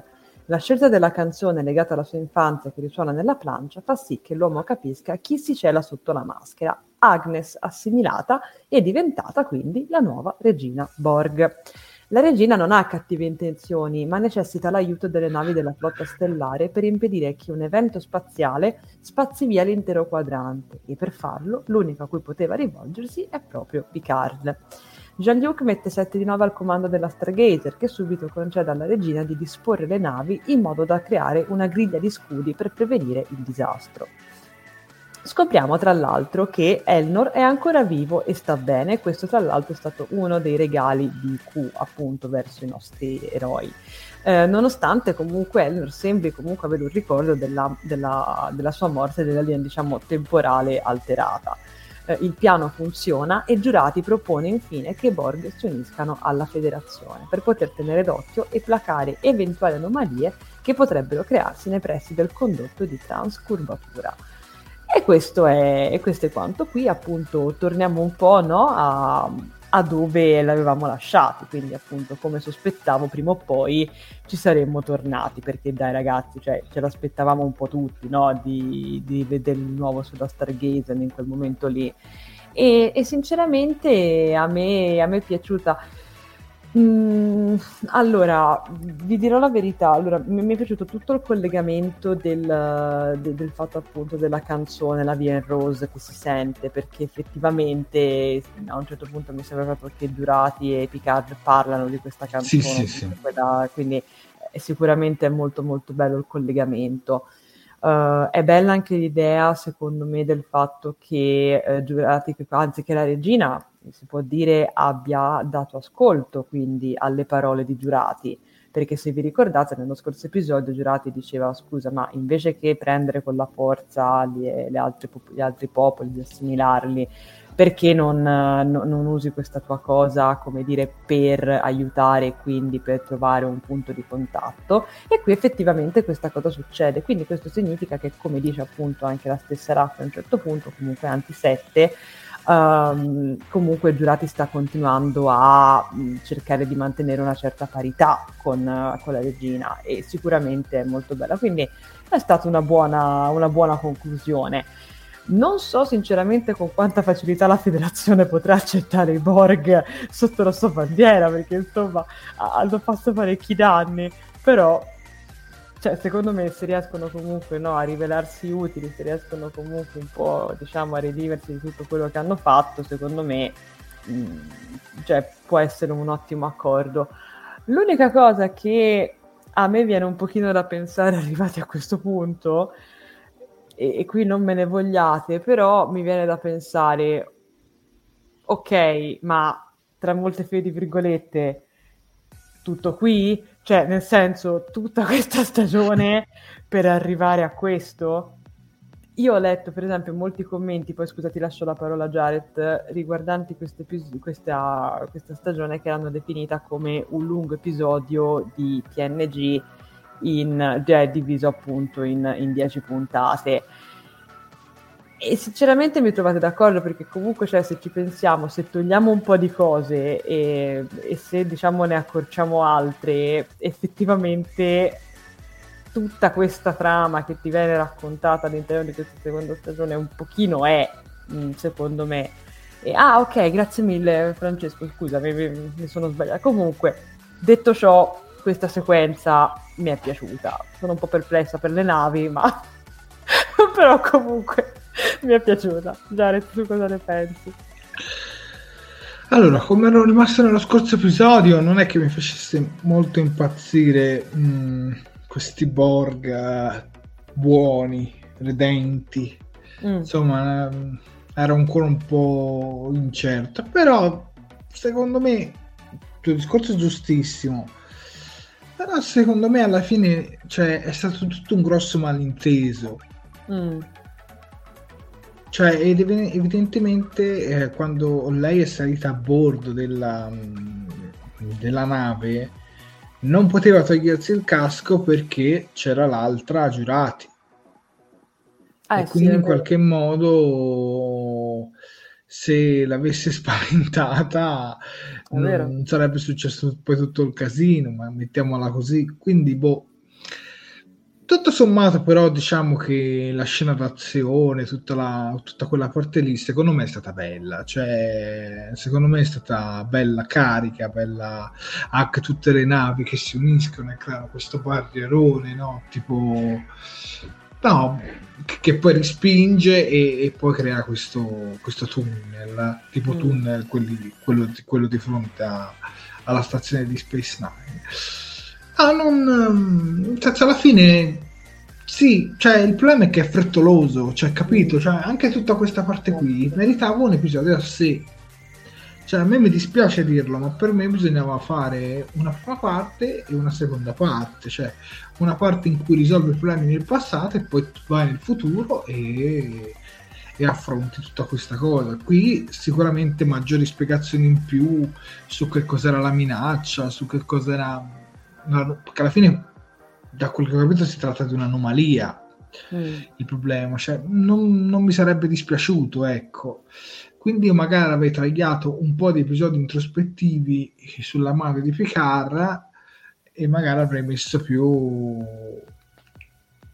più queste cose poi capisco che alla fine, ecco, una cosa che volevo dire prima e poi me ne sono dimenticato, ma vabbè, lo dico adesso, quando c'è Cook gli fa quel discorso a Jean-Luc che dice, eh, però vedi, tu non hai nascosto la, la chiave, perché se tu avessi nascosto la chiave, poi non saresti mai diventato l'uomo che sei oggi. Ed è un po' e fa un po' il verso all'episodio Tapestry eh, di, di, Star Trek uh, The Next Generation. In qualche modo lo richiama. Eh, però vedi, io non lo so, avrei preferito più dividere questi, cioè capisco che le sequenze della madre avevano un valore, avevano... però magari avrei fatto tutto un blocco unico in un episodio o massimo in due, ma non gli avrei dedicato tutto quello spazio che c'è stato nella seconda stagione, perché paradossalmente ci sono state più scene su quello che su mm. questo che stiamo vedendo ora. Eh, cioè, il bello di questo l'abbiamo visto tutto nel primo episodio, adesso negli ultimi diciamo 5-10 minuti del, de, eh, dell'ultimo episodio poi hanno creato la risoluzione che alla fine era tutto un grosso malinteso. Quindi un, un po' di delusione c'è, lo capisco, però devo dire che, che la resa della sequenza secondo me era molto buona. Poi, senti, sulle astronavi, tutto quanto, hanno fatto un bel lavoro, perché come ha detto, mi sembra Antonio De Stefano, che adesso non ho il commento sotto mano, proprio non l'avevo visto, finalmente non ci sono le, la griglia con le astronavi tutte copia e incolla, ecco, finalmente ci sono un sacco di astronavi di Star Trek con design eh, diversi, l'unico per me il lato negativo sulla CGI è forse l'aspetto di di giurati, cioè di giurati Borg, con il casco che si vede che è incollato in post produzione sulla testa. Ecco, que- questa cosa qua non è che mi faccia molto impazzire ecco, a livello di effetti speciali. Mm. Però vabbè, è diciamo il problema minore ecco, su, su questa sequenza però la sequenza con le a astronavi non mi è dispiaciuto che la, il casco della Giurati non, non l'ho trovato così ma, non, ma più che altro ma non è che è brutta è che è posticcio l'effetto secondo me è un mm. effetto speciale molto posticcio cioè mi aspettavo qualcosa di più ah poi bella di questa scena è quando c'è Picard che, che promuove sul campo 7 di 9 mm. ecco se ci facessero la serie sulla Stargazer con 7 di 9 capitano eh, cavolo. La vedrei, la vedrei subito. Però peccato che non è neanche nella flotta stellare, quindi... Però, no, cioè nel complesso la sequenza è bella, cioè capisco che se presa per intero come spiegazione di tutta la stagione, sì, lì lascia un po' di perplessità. Mm. Vediamo i commenti, Sofia, vediamo i commenti dei nostri spettatori. Molte astronavi sono state prese da Star Trek Online, in un certo senso canonizzate. Però, Corrado, diciamo tutto, sono anche dei bei design, eh? ci possiamo lamentare. Poi Antonio De Stefano, concordo con la parte della madre, avrebbero dovuto risolverla in massimo due episodi. Mm poi 7 di 9 promessa, promossa capitano sul campo da, da come avevo scelto anch'io dice il nostro Fuad. Poi vediamo altri commenti Sofia se ne hai qualcuno? Sì guarda c'ho questo qui di Corrado che ci dice Agnes non poteva rivelarsi perché altrimenti gli eventi che li hanno portati in una realtà alternativa e poi indietro nel passato creando lei stessa non sarebbero mai avvenuti. eh, appunto. Infatti infatti. Uh, poi, poi, ah, guarda, abbiamo Stefano Antis che ci scrive: Bella la sequenza, buona l'idea della canzone, le scene nello spazio sono visivamente bellissime. E poi vorrei sottolineare quanto è bello il design delle navi, proprio quello che cerco nelle navi Trek.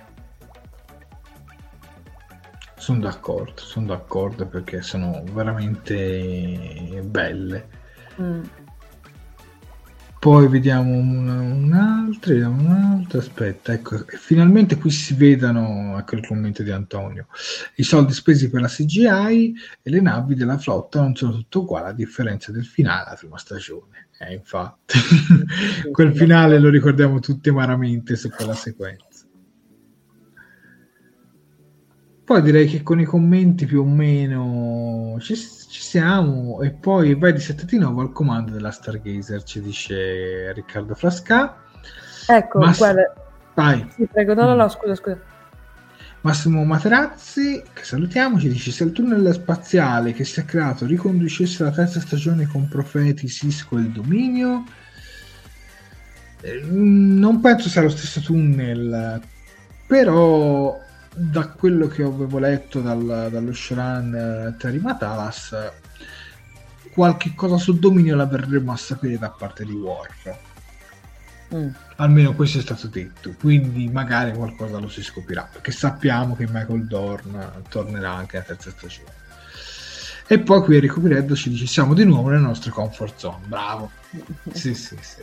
Guarda, Prego, Sofia. Posso, prima di andare avanti, io volevo prendere un commento di Antonio, che effettivamente sono contenta di non averla pensata solo io questa cosa, che ci dice, io ho trovato strano che la Guardia Marina cercasse il capitano Rios, visto che in questa linea temporale non dovrebbe esistere e comunque dovrebbero ricordarlo solo quelli coinvolti nel viaggio del tempo. Guarda, io questa cosa l'ho pensata subito quando l'ho visto, perché, cioè, in realtà, anzi, no, vi dirò di più, mi ha fregato sta cosa perché prima, cioè, qu- quando l'ho visto la prima volta, quando c'è lei che si gira dice, ma il capitano Rios, effettivamente ho pensato, boh, vabbè, carino che se lo ricorda, ci sta. Poi però, effettivamente, ripensandoci, non ha molto senso.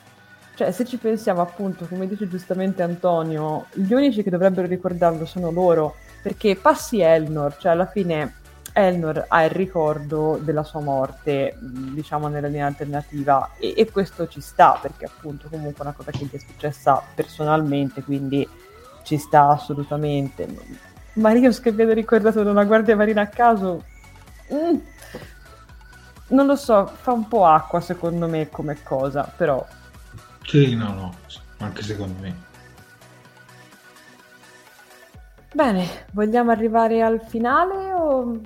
Arriviamo al finale, arriviamo al ah, finale. Tanto bene. siamo quasi ad ore di diretta, quindi... arriviamo, fino, arriviamo al gran finale, infatti vediamo che la situazione è finalmente risolta e quindi Picard, Sette, Raffi ed Elnor si concedono un po' di meritata pausa e pace al bar di Gainan. L'Elauriana di- dichiara che sapeva già tutto quello che sarebbe successo, ma ha dovuto mantenere il silenzio poiché sapeva che Jean-Luc sarebbe riuscito a sistemare le cose. Gainan approfitta anche per raccontare a Picard come è andata la vita di Rios, Teresa, Riccardo e René nel XXI secolo.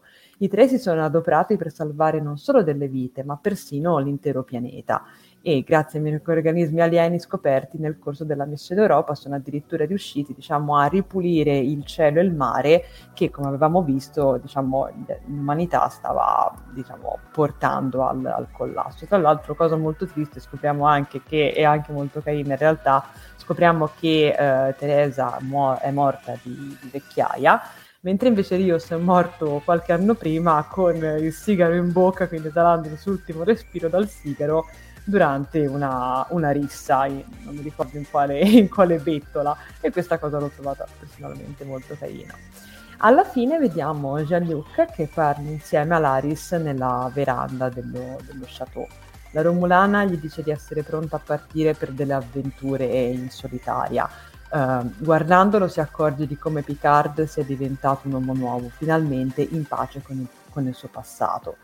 E prima di salutarla, Picard dice: Ci sono momenti nelle nostre vite che noi, tentiamo, che noi temiamo di rivivere e altri che vorremmo ripetere.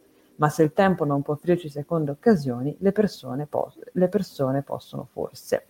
L'episodio si conclude alla fine con una dissolvenza verso lo spazio accompagnata dal tema musicale di Star Trek The Next Generation.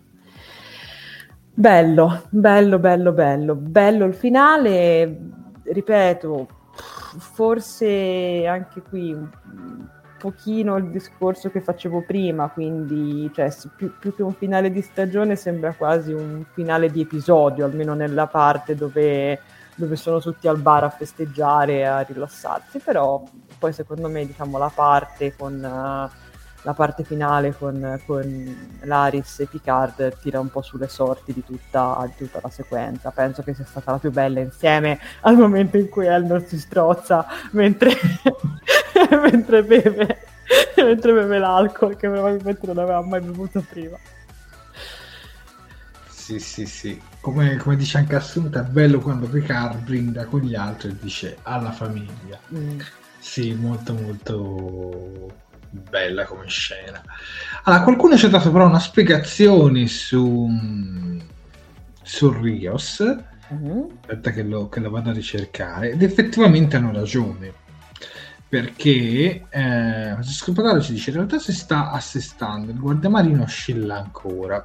Ah. Poi però c'è mh, mm, eh, Stefano Ancis che ci dice il capitano Rios della linea temporale originale è esistito fino al suo ritorno nel passato, quindi è possibile che il trasferimento nel 2024 non abbia intaccato il suo passato nel XXV uh, secolo. E poi anche Daniele Pina ci dice è corretto perché Rios esisteva nella linea temporale precedente, il fatto che è rimasto nel passato non compromette la sua esistenza prima del viaggio nel tempo. Okay. Avete entrambi ragione ma come dice Genoway, questi viaggi nel tempo mi fanno venire un gran mal di testa. Scusate, ma è vero. No, è vero, perché con i viaggi del tempo non, non, non si sa mai. Insomma. Però su questa sequenza, allora, a me questa sequenza mm, mi è piaciuta molto. Diciamo che che è un finale molto, come, dici, come diciamo un po' nel Talking Track, a tra luce e vino, perché effettivamente lo è. Sono belle tutte le, tutte le scene, quella con, uh, quella con Whoopi Goldberg molto bella, anche quella dove bevano, insomma, quella che abbiamo citato prima, quella sul passato, dove racconta um, Gainan del passato di, di Rios e, e, Teresa, tra l'altro è morto fumando, ci diceva, mi sembra Corrado, questa cosa fa ridere, però effettivamente è vero. Beh sì. Se però gli devo trovare un difetto, Avete presente quella scena che vediamo nel trailer che ci hanno presentato qualche mese fa, che secondo me avrebbero dovuto aspettare l'uscita del finale della stagione, magari è scappato. Quella dove praticamente ci vengono introdotti tutti per, quei sei personaggi della The Next Generation nella, nella nuova stagione, nella terza stagione. Ecco, io quella scena lì l'avrei messa. Mm. Cioè avrei fatto tutto l'epilogone oppure un po' alla Marvel style titoli di coda e poi butti quella scena. Io l'avrei inserita, sì, sinceramente. Anche perché messa così sembra quasi un finale di serie più che di stagione. Mm. Io quella scena lì invece l'avrei, l'avrei aggiunta. Invece sappiamo che la terza stagione ci sarà anche perché è stata girata insieme alla seconda e rivedrà il ritorno del cast The Next Generation, una gran parte, ad eccezione di poche, tipo Will Wheaton. però, c'è, però c'è un dettaglio che abbiamo appreso eh, proprio pochi giorni prima di questa diretta. Ancora l'articolo è in fase di lavorazione, probabilmente arriverà la prossima settimana, ma intanto ve lo anticipiamo che purtroppo questa sarà l'ultima stagione per molti membri del cast della seconda e della prima stagione di Star Trek Picard. Esatto. Perché non vedremo più Elnor, non vedremo più a giurati, esatto. non vedremo più Rios, ovviamente non vedremo neanche più Teresa, magari direte grazie al cavolo, ma insomma non vedremo più uh, gran parte del cast uh, principale di questa... Esatto. perché nella prossima stagione di quelli principali gli unici confermati sono, mi sembra, Sette e Raffi giusto? Esatto. Nel momento dovrebbero essere solo loro. E poi più il cast di The Next Generation, perché sostanzialmente arriva Worf, arriva Jordi, eh, arriva um, Worf, Jordi, Riker, ci sarà anche Brad Spiner, ma non sappiamo con quale personaggio, eh, cioè mm, non ne abbiamo idea, quindi un altro Sung, Altan Sung, chi lo sa però, insomma, diciamo che un po' è triste questa cosa, cioè un po' ci rende, no, un po', un po' tanto ci rende felici, no? Perché vedremo un po' una reunion tutti i personaggi storici della, uh, di The Next Generation. Però da una parte cioè il doverli salutare così premutera, cioè così in modo prematuro mm, mi dà un, un, un, velo di malinconia ecco perché comunque secondo me tutto sommato sono funzionati. Mm. Sì. Sono cioè, capisco, la, capisco la giurati perché magari vuoi cambiare tematica, non c'entrano più i Borg e allora la giurati. Capisco Rios perché è rimasto dietro nel tempo. Però Elnor, boh, secondo me poteva anche rimanere. Mm. Però effettivamente sì, Elnor adesso ha la sua nave sull'Excelsior, quindi più o meno... Tu che ne pensi, Sofia? Ma eh, guarda, ti dirò la verità, a me un po' dispiace che appunto così tanti personaggi nuovi, perché alla fine di loro stiamo parlando, perché per esempio un'altra che non vedremo, che è sempre stata confermata, è Isa Bryons, quindi interprete di Daj, Soji e, e compagnia cantante cioè, mi dispiace il fatto che non avremo la possibilità di conoscerli meglio o comunque di finire insieme a loro questo viaggio. Perché mh, ora io vi, probabilmente vi parlo anche, diciamo, magari da spettatrice un pochino più, un pochino più fresca al mondo di Star Trek, però sai, mh, trovarmi ad avere a che fare comunque anche in una serie dedicata esplicitamente a un personaggio, diciamo, iconico come Picard, trovare ad avermi a che fare anche con dei personaggi nuovi comunque mi piace perché mi dà anche modo di, cioè, di, scoprire, cioè, di vivere delle avventure che posso godermi anche senza dover conoscere per forza tutta la lore, diciamo, di tutto il canone, tutta la lore, tutti gli avvenimenti di Sì, ti vedo Francesco Spadaro di, di, di The Next Generation Quindi vi dirò, un po', un po mi dispiace. Mm, un altro personaggio che sembra essere in dubbio, metto le mani avanti, quindi sembra ah, essere... neanche, neanche Sabrionzo ci sa. Ah, l'ho appena detto. Ma anche, ma forse anche sembrerebbe anche la, l'attrice di, di Laris, sembrerebbe che non... Uh, che, che mm. potrebbe non tornare perché appunto aveva messo questa foto su Twitter dove diceva diciamo addio alle sue orecchie a punta quindi questo probabilmente significa che anche lei non, non la rivedremo e ripeto un po' mi, cioè, mi dispiace perché appunto cioè, abbiamo, abbiamo cominciato con un gruppo e ci ritroviamo poi alla fine con un trio tra una cosa e l'altra però vediamo un po' che cosa, che cosa ci raccontano. Ecco, dai, sono comunque curiosa, cioè questo non significa che, che insomma, però, però mi dispiace. Almeno su Elnor ci contavo, dai ragazzi, cioè alla fine sta bene, poverino, è lì, è tutto quanto, almeno lui. Beh, questo sicuramente ci dà la risposta che i personaggi di The Next Generation non faranno il cameo, saranno lì come personaggi regolari, quindi avranno diciamo un ruolo un ruolo forte nella, nella terza stagione, che tra l'altro è stata già girata, quindi secondo me si presume, io la butto lì, secondo me gennaio 2023 potrebbe già arrivare, volendo, cioè il tempo di fare la post produzione poi ovviamente dipende dai calendari, da, da quando la vogliono diciamo, pubblicare sulla piattaforma, però essendo già girata non dovremmo aspettare un'eternità, probabilmente dovremmo aspettare di più Star Trek Discovery 5 per dirne una. Eh, e la seconda di Strange New World. Comunque, Strange New World anche, anche se è già stata rinnovata ed è già in produzione, la, cioè attualmente è in corso la, stanno girando insomma la, la seconda stagione, quindi anche chissà.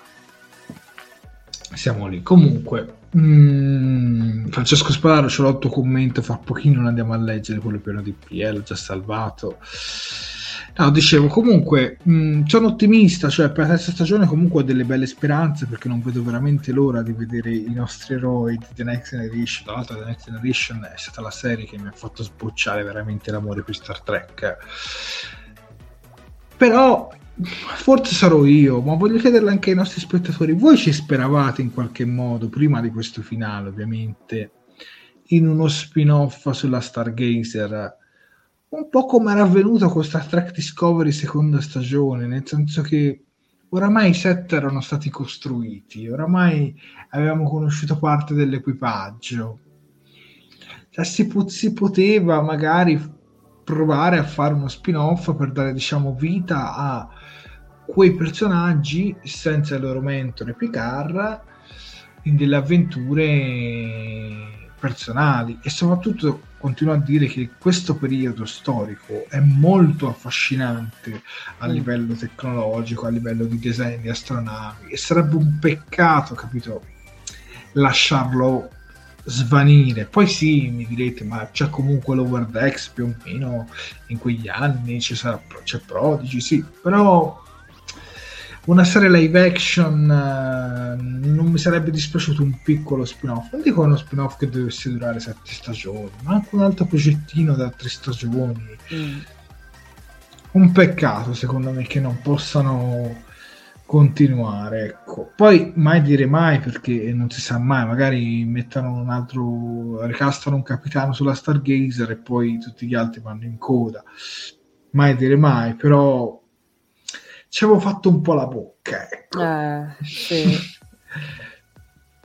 perché comunque dicevo sì, vedremo i nostri eroi di The Next Generation, però magari anche gli altri vanno un futuro. Invece... Mm No, mi trovi, mi trovi, d'accordo, guarda, mi trovi perfettamente d'accordo, sarebbe stato bello, cioè te l'ho detto anche solo appunto per vederli crescere un altro pochino, per, per vivere mm. ancora un pochino con loro quelle, le avventure, quindi sì. Mi dispiace anche a me. Comunque, questa seconda stagione di Star Trek Picard, al di là di tanti pareri, vi posso assicurare che comunque a livello commerciale ha detto la sua cioè è stata in top 10 di eh, Amazon Prime Video Italia dal primo all'ultimo episodio. Quindi direi che cioè, per, es- per, diventare una serie di Star Trek popolare in Italia, una serie che comunque deve avere comunque un po' di bagaglio di Star Trek per iniziarla, secondo me è un bel, un bel successo. Cioè, è andata bene, almeno i numeri sembrano suggerire questo. Anche in mm. America so che comunque è andata molto molto bene. E si conclude la terza stagione proprio per un discorso che la serie era progettata per esistere per tre stagioni, cioè la sua normale conclusione, la sua naturale conclusione. Mm. Ecco. Però vediamo un po' i commenti sulla mia domanda. E Davide Pescillo ci dice sì sulla Stargazer eh, Corrado Festa Bianchet sappiamo che quel puzzone di Kurzman odia le sovrapposizioni se, quindi aspetteremo fino al 2023 eh, infatti dicevi per la terza stagione sì, secondo, anche secondo me arriveremo al 2023 trovo difficile che si bruciano due stagioni nello stesso anno però se dovesse succedere ben venga cioè, ci mancherebbe poi adesso ho azzardato gennaio però penso nel 2023, la data ancora non c'è dato saperlo. Mm. Poi per me c'è ancora tempo per farlo, le na- poi le navi sono tante, ci dice Assu. Poi Antonio De Stefano, ammetto che ci avevo un po' sperato in uno spin-off con la Stargazer, anche Antonio. Manuel Mizzuno no, io non ci speravo, mi aspettavo più un'accademia con Ellor piuttosto che Tilly. La serie sull'accademia comunque si farà, eh? Mm non sappiamo il periodo storico, ma si farà. Ecco, se la serie sull'Accademia fosse abilitata in questo periodo, non mi dispiacerebbe affatto, piuttosto che nel periodo di Discovery del futuro, ecco. Poi Peter Parker, anche perché la Stargazer è una nave troppo importante per vederla in due mezze puntate, quindi anche Peter Parker ci aveva fatto Fuad invece ci dice ci sarebbe stato bene una serie con l'equipaggio della Sirena con qualche aggiunta, la vagheria molto, ma tra Prodigy, Lower Decks, Discovery, Strange World e le future sezione 31 e Accademia, mi pare che ci sia troppa carne sul fuoco. E non ti do torto, Fuad. Però eh, la loro logica è più arrivano soldi, più produciamo serie. Almeno io, io l'ho vista un po' così perché comunque la, la, la, piattaforma di Paramount, non neghiamocelo, punta a guadagnare, cioè, e se ha eh, trovato nei tracker la loro gallina dalle uova d'oro, sicuramente ne approfitta. Noi comunque, per carità, non ci lamentiamo. Certo. Poi se un prodotto non ci piace, lo diciamo, lo, lo, sapete il nostro modus operandi. Eh, Corrado Festa Bianchet, l'unica speranza è che l'assenza di Alison Pill possa essere dovuta al fatto che la storia del tunnel possa continuare in un'altra miniserie e Picard 3 eh, nasco- narri una storia del tutto diversa. Io non voglio fare previsioni, però me l'aspetto che la terza stagione di Picard non c'entri nulla con i Borg o, o con quello che abbiamo visto sino ad ora. Cioè, sicuramente ci sarà la classica minaccia che è intergalattica, ma secondo me non con contesti già visti. Mm. Secondo me tutti i personaggi si trovano in un determinato evento e lì scoppia qualcosa e poi dovranno collaborare insieme per risolverlo. Boh, ipotizzo, eh. Poi, se mi avessero fatto uno spin-off di Picard, dice Positrone 76, la Discovery sarebbe stata schiacciata, ma non mi sarebbe dispiaciuto una sorta di nuovo canon tipo Andromeda con questo equipaggio. Poi Riccardo Fasca, a me, la terza stag- a me questa stagione piace, mi aspetto ancora meglio per la terza stagione. Poi Francesco Spadaro, lo spin-off sulla Stargazer è sempre possibile con set al comando. Anch'io l'ho pensato, però vediamo insomma se la federazione l'ammette Mm, comunque 7 cioè comunque ci sarà ancora anche nella terza stagione almeno per il momento non è stata smentita quindi cioè per o male seguirà Picard. Poi una serie ambientata nel periodo storico post The Next Generation sarebbe veramente interessante creerebbe continuità con la timeline di Star Trek senza salti nel futuro o nel passato. Se intendi dire più post Nemesis dici Stefano Poi la serie sull'Accademia con la bis- bisnipote di Tilly, eh, ragazzi, secondo me comunque l'Accademia il periodo migliore è proprio questo qua, quello di Picard, perché è un momento interessante. Oppure nell'epoca The Next Generation, però andassi a incastrare con il passato. Ho un po', ho un po del terrore. Mm almeno rivedremo i Klingon nella forma classica, certo magari solo uno Worf. Bravo Antonio, perché Worf è stato detto che avrà l'aspetto di Worf, non avrà nessuna mutazione, non avrà nessun aspetto diverso, cioè Worf sarà semplicemente Worf. Mm, in un certo modo un po' se la, se la cavano quelle di Discovery perché avevano detto che c'erano 24 casate, qualcosa del genere, quindi sono tanti Klingon eh, e quindi magari noi ne abbiamo visti diversi però a un ritorno diciamo ai Klingon tradizionali ecco classici. Ecco no forma classica forse forma classica mi richiama più la serie classica però diciamo quello tradizionale dai. Bene, allora io direi che siamo a due ore e un quarto e vado a chiudere in questo momento il sondaggio su YouTube eh, su qual è la vostra stagione preferita tra la prima e la seconda. E chiudo adesso il sondaggio e vince in modo schiacciante la seconda stagione con l'88% dei voti mentre la prima solo il 12% tu Sofia quale hai votato? io ho votato la seconda. Anche io domanda d'obbligo per Sofia ma anche per i nostri spettatori. Poi fra pochissimo andremo a dare il voto uh, sull'intera stagione. Perché hai preferito la seconda stagione rispetto alla prima oppure viceversa se per i nostri spettatori l'opinione è diversa. Prego Sofia. Beh, allora sicuramente perché da un, pu- da un punto di vista diciamo narrativo l'ho trovata personalmente più avvincente cioè, ripeto, questa cosa io l'ho, l'ho, l'ho, sempre ribadita molte volte nel corso della, della stagione, quindi ormai si sa, cioè, questa, questa, serie si concentra soprattutto su Picard, si concentra sul mondo interiore di Picard, si prende tutti i suoi tempi, come abbiamo visto, per raccontare quello che lui prova, quello che è stato il suo passato, quello che lui ha vissuto e sinceramente l'ho, l'ho molto, l'ho molto apprezzata. E, e, ti dirò anche le storie che sono state raccontate, anche questo discorso del viaggio nel tempo mi ha appassionato molto. Sì, siamo rimasti orfani per un po' delle, delle stelle, siamo rimasti per un po' orfani grandi, delle grandi avventure nella, sulle astronavi. Però secondo me va bene così, cioè alla fine è Star Trek anche questo, magari è uno Star Trek diverso, ma, è, ma lo è d'altronde, come abbiamo già detto molte altre volte, lo stesso Kurzman ha sempre sottolineato il fatto di voler creare sempre, diciamo, dei, dire, dei prodotti diciamo singolari a modo loro, quindi ogni prodotto unico nel suo, nel suo, genere, ogni prodotto che raccontasse uno Star Trek unico. E secondo me Picard nella seconda stagione è perfettamente riuscito in questo. C'è stato solamente un momento morto, se vi ricordate, il mio unico 5 a, ad un episodio, ma per il resto non, non mi posso assolutamente lamentare, quindi questo, semplicemente fun- questo, questo, lungo film da 10 ore ha funzionato molto meglio, diciamo, nel suo sì. sequel che nel suo, nel suo prequel, ecco, mettiamola così. Bene. Anch'io la penso più o meno grosso modo come te, né più né meno. Adesso però è arrivato il momento di leggere il commento piano di piede. Del nostro Francesco Spadaro, perché caro la marca non me ne ero dimenticato. Prego Sofia.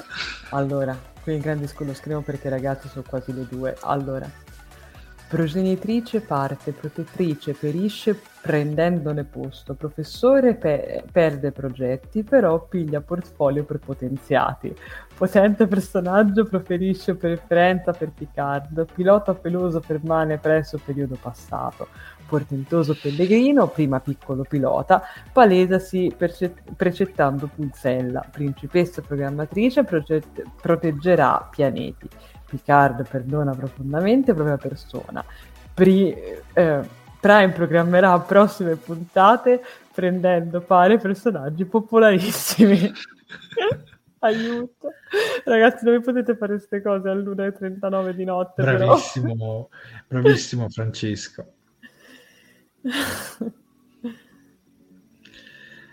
Allora, vediamo un po' i commenti sulla domanda di prima. Ragazzi, per il voto aspettate ancora un po', eh? dopo tra pochino ci arriviamo.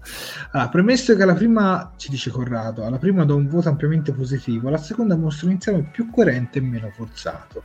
Dal punto di vista strettamente emotivo è ancora superiore. La prima, eh, le emozioni passano, forse la sensazione per tanti oggi è sparita, ma nella seconda le emozioni sono meno fanservice a differenza di Easter eggs. E questa è l'opinione del nostro Corrado Festa Bianchet. Poi abbiamo Antonio De Stefano che ci dice pure io ho preferito di gran lunga la seconda stagione per la messa in scena, le interpretazioni e il ritorno di Q ed in fondo anche la trama principale, anche se per me ci sono state diverse puntate che mi hanno un po' dato l'impressione di prodo allungato, non c'è il solo, comunque alla fine mi ha emozionato ed ha intrattenuto, quindi la promuovo.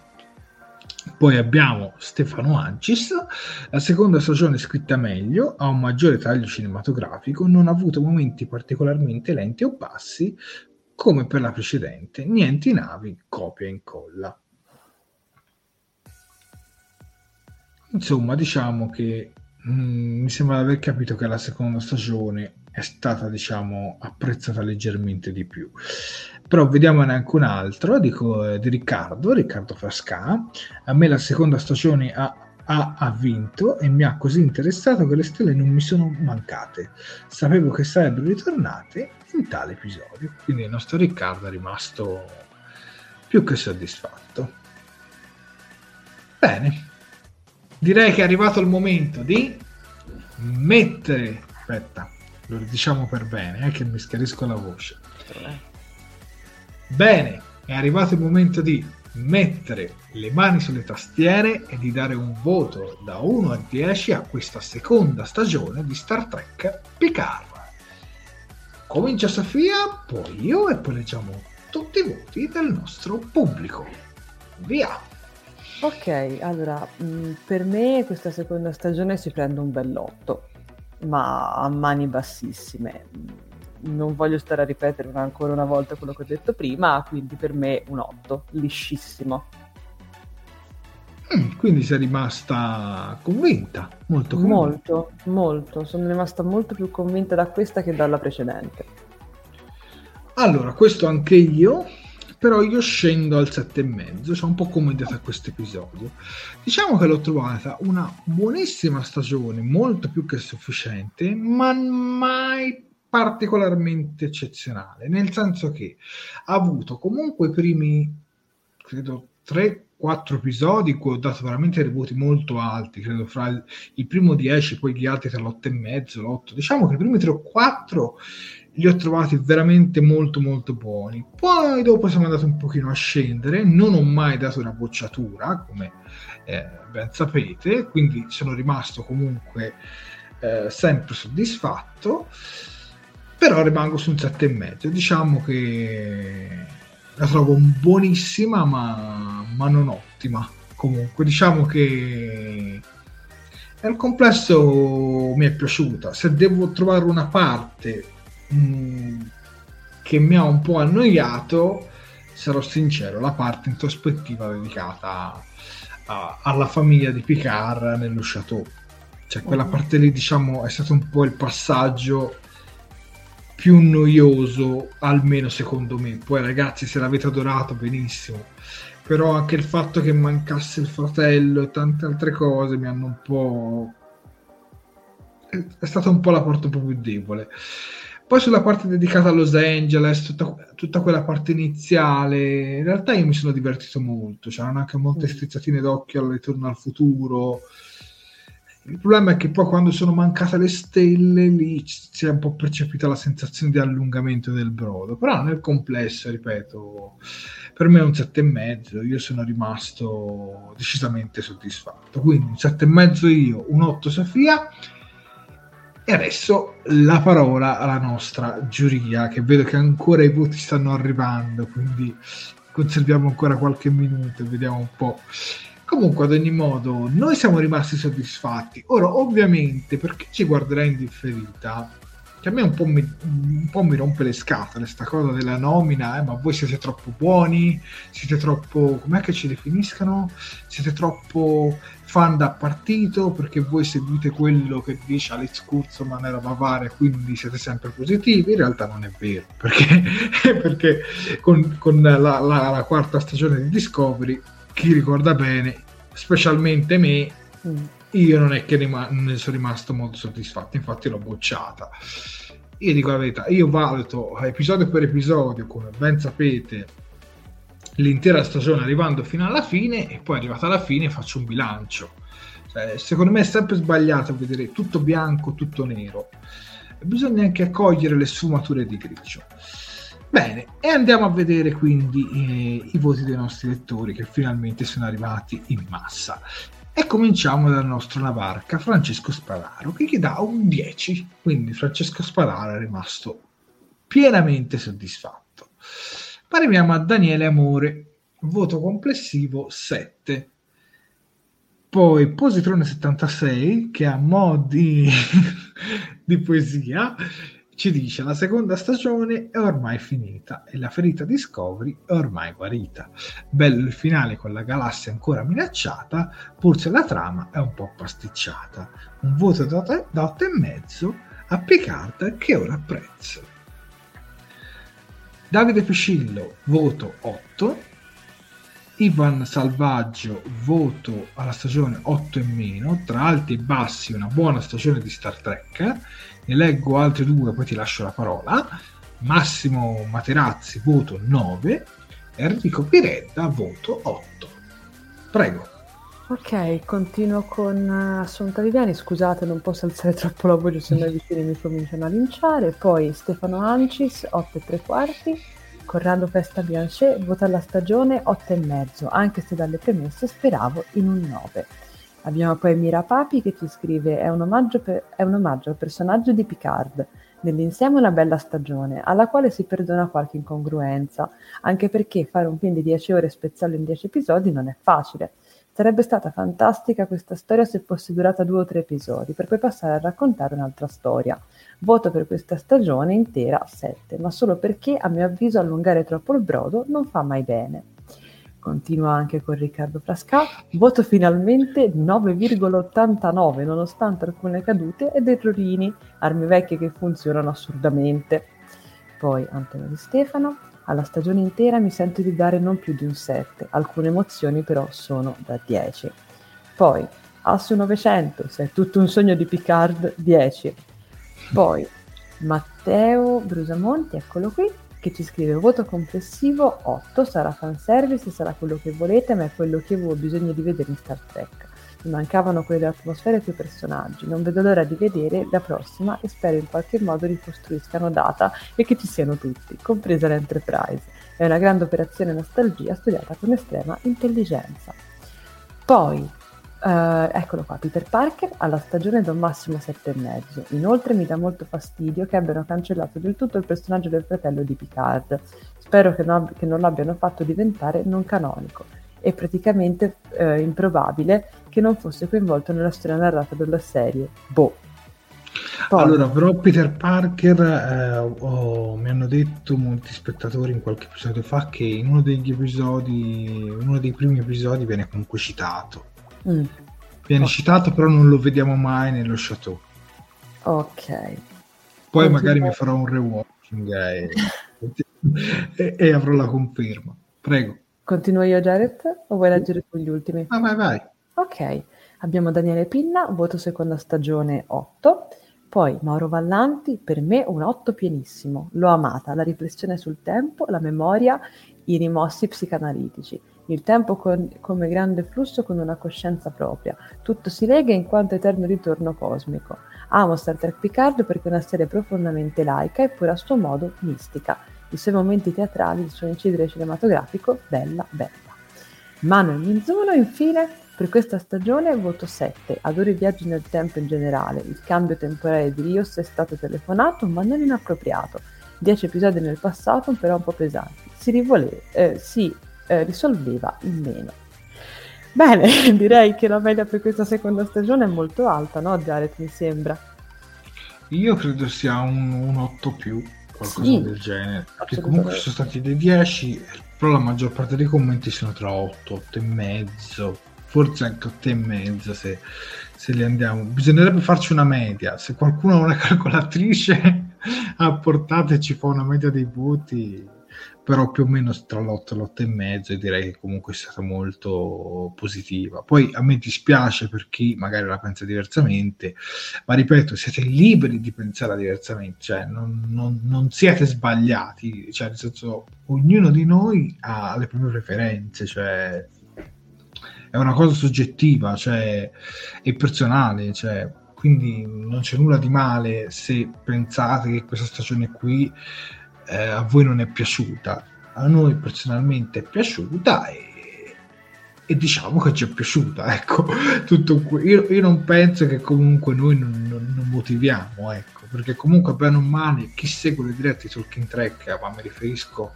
soprattutto a voi spettatori, voi motivate, quindi quando date il succo finale è perché riflette tutte le vostre decisioni che avete dato dal, dal primo al decimo episodio. Quindi siete nel giusto sempre, a prescindere se siete allineati con noi o meno. Questa è sempre una cosa che voglio dire perché noi non ci sentiamo superiori a nessuno, sempre detto, cioè la verità in tasca non ce l'ha nessuno. Tra l'altro è arrivato un altro voto di Peter Parker, assolutamente positiva, nonostante il 7,5 che è comunque un bel voto.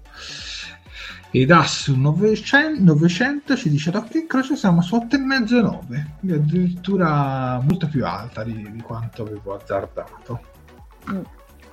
Bene, siamo a 2 ore e 30 di diretta, quindi io direi che ci avviciniamo verso la conclusione di questa diretta. Eh, quindi Sofia, siamo in chiusura, vai con gli appunti social. Ok, dunque ragazzi, io vi ricordo che le nostre dirette vanno in live sia sulla nostra pagina Facebook che sul nostro canale di YouTube. Per quanto riguarda Facebook, so che siete bravissime, ma io ve lo ricordo sempre anche in questa chiusura. Mi raccomando, mettete un bel mi piace alla pagina, un bel mi piace alla diretta, finite di commentare così ci diamo la buonanotte tutti insieme e soprattutto condividete perché più siamo e più ci divertiamo. Per quanto riguarda YouTube, mi raccomando, iscrivetevi al canale e cliccate sulla campanellina degli avvisi per essere sempre aggiornati ogni volta che andiamo in diretta, anzi che ritorneremo in onda e che pubblicheremo nuovi video. Mi raccomando, anche lì un bel mi piace alla diretta, tanti bei commenti che ci diamo la buonanotte e tante belle condivisioni, perché anche lì più siamo e più ci divertiamo.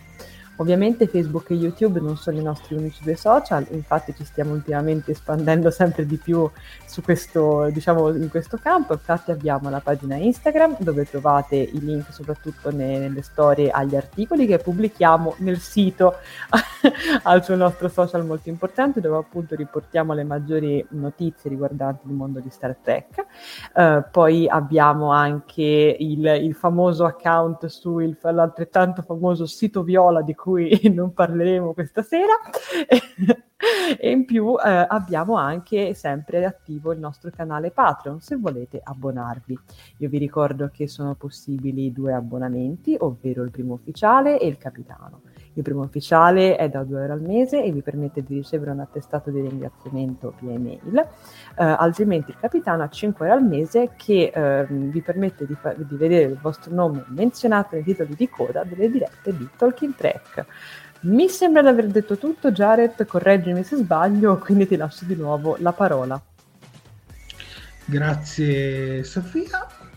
Adesso stavo posizionando nei commenti il nostro link alla piattaforma Viola dove dici assolutamente a seguire perché probabilmente quando poi ripartiremo post pausa sicuramente faremo delle live inizieremo a fare delle live anche lì e arriva un commento, rispondiamo, uh, ma adesso dobbiamo aspettare l'arrivo di Pike per vedervi live. Scusate il commento, non venire del canale. Assolutamente non ti scusare. Dunque, in realtà per Pike si presume che dovrebbe arrivare tra la fine di settembre, ottobre, massimo novembre, almeno questo è quello che sappiamo fino ad ora. Però c'è un'altra serie che arriva prima, perché dovrebbe arrivare prima in Italia su Amazon Prime Video Star Trek Lower Decks. La serie eh, è sempre stata annunciata per quest'estate, non c'è ancora una data definitiva, ma io penso che non dovremmo aspettare molto. Ad occhio e croce si potrebbe pensare che uscirà dopo la, seconda, cioè dopo la prima stagione di ehm, Strange New World subito in coda.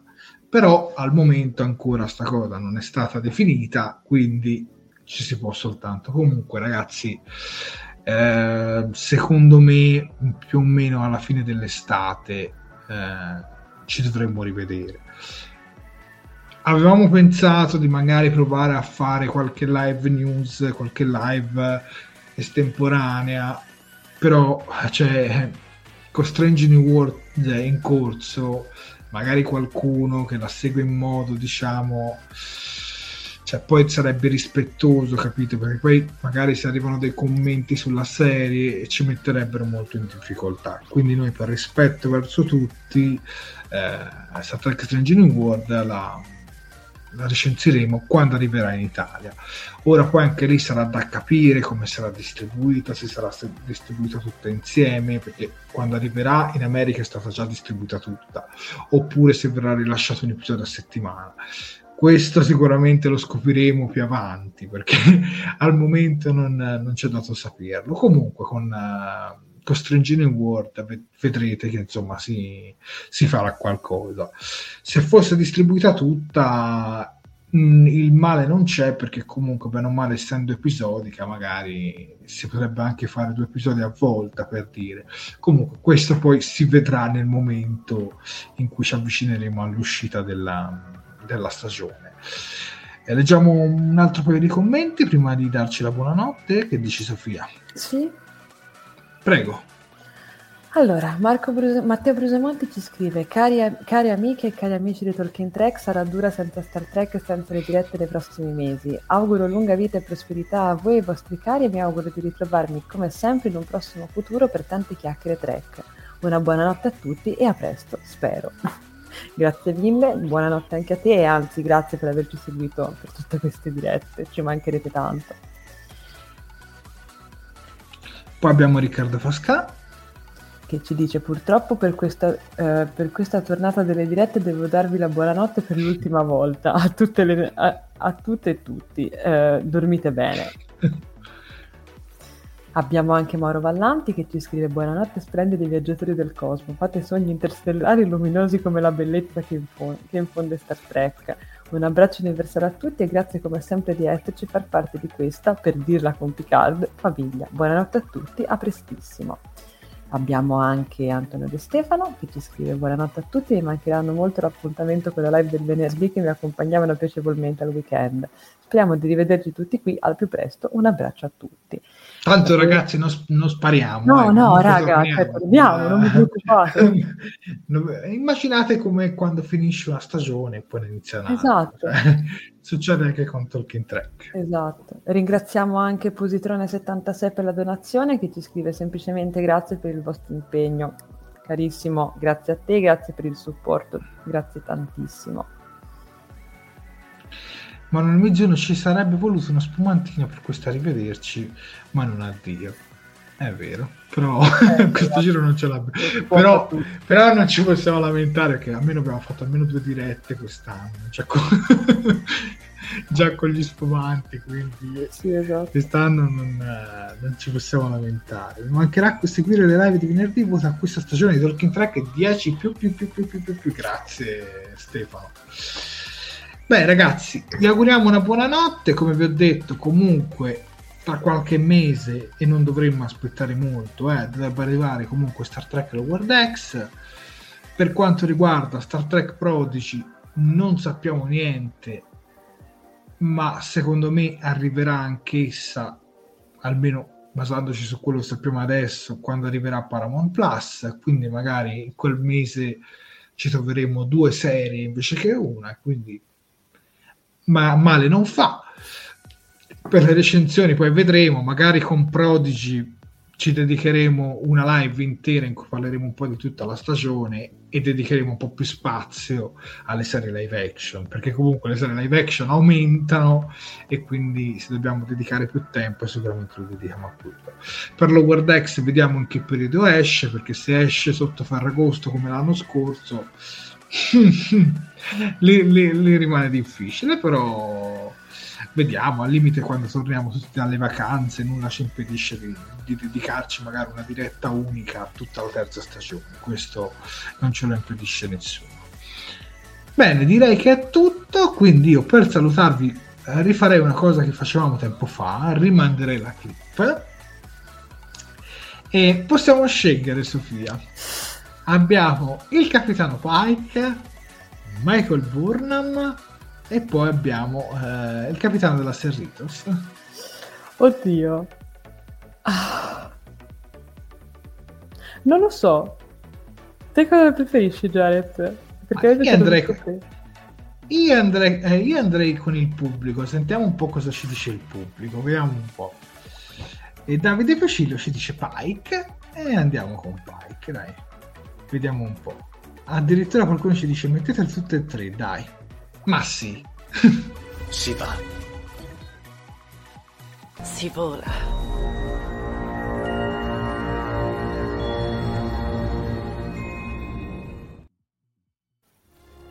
È ora di togliere il guinzaglio a questa cucciola. Curvatemi!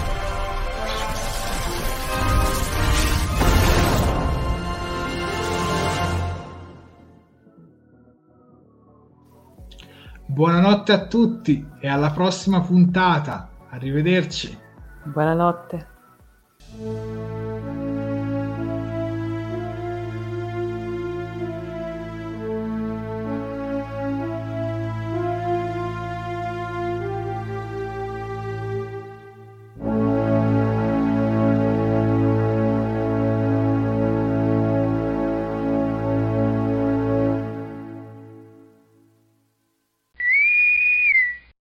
Fantascientificast e Talking Track sono produzioni amatoriali, non si intende infrangere alcun copyright, i cui diritti appartengono ai rispettivi detentori. Fantascientificast e Talking Track non sono in nessun modo affiliati o sponsorizzati da CBS Corporation o da chi detiene l'uso del marchio Star Trek in Italia. Il podcast ha carattere esclusivamente ricreativo e divulgativo, non ha alcun scopo di lucro e viene diffuso gratuitamente. Autorizzazione SIAE 56125359. Nessun byte e nessun tribolo sono stati maltrattati durante la produzione di questo podcast. At Parker, our purpose is simple. We want to make the world a better place by working more efficiently, by using more sustainable practices, by developing better technologies. We keep moving forward.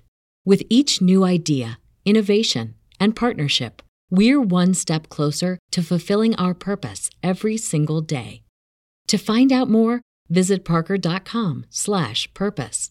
Parker, engineering your success. Everybody in your crew identifies as either Big Mac burger, McNuggets, or McCrispy sandwich, but you're the Filet-O-Fish sandwich all day. That crispy fish, that savory tartar sauce, that melty cheese, that pillowy bun? Yeah, you get it every time. And if you love the filet of fish, right now you can catch two of the classics you love for just $6. Limited time only. Price and participation may vary. Cannot be combined with any other offer. Single item at regular price. Ba da ba ba ba.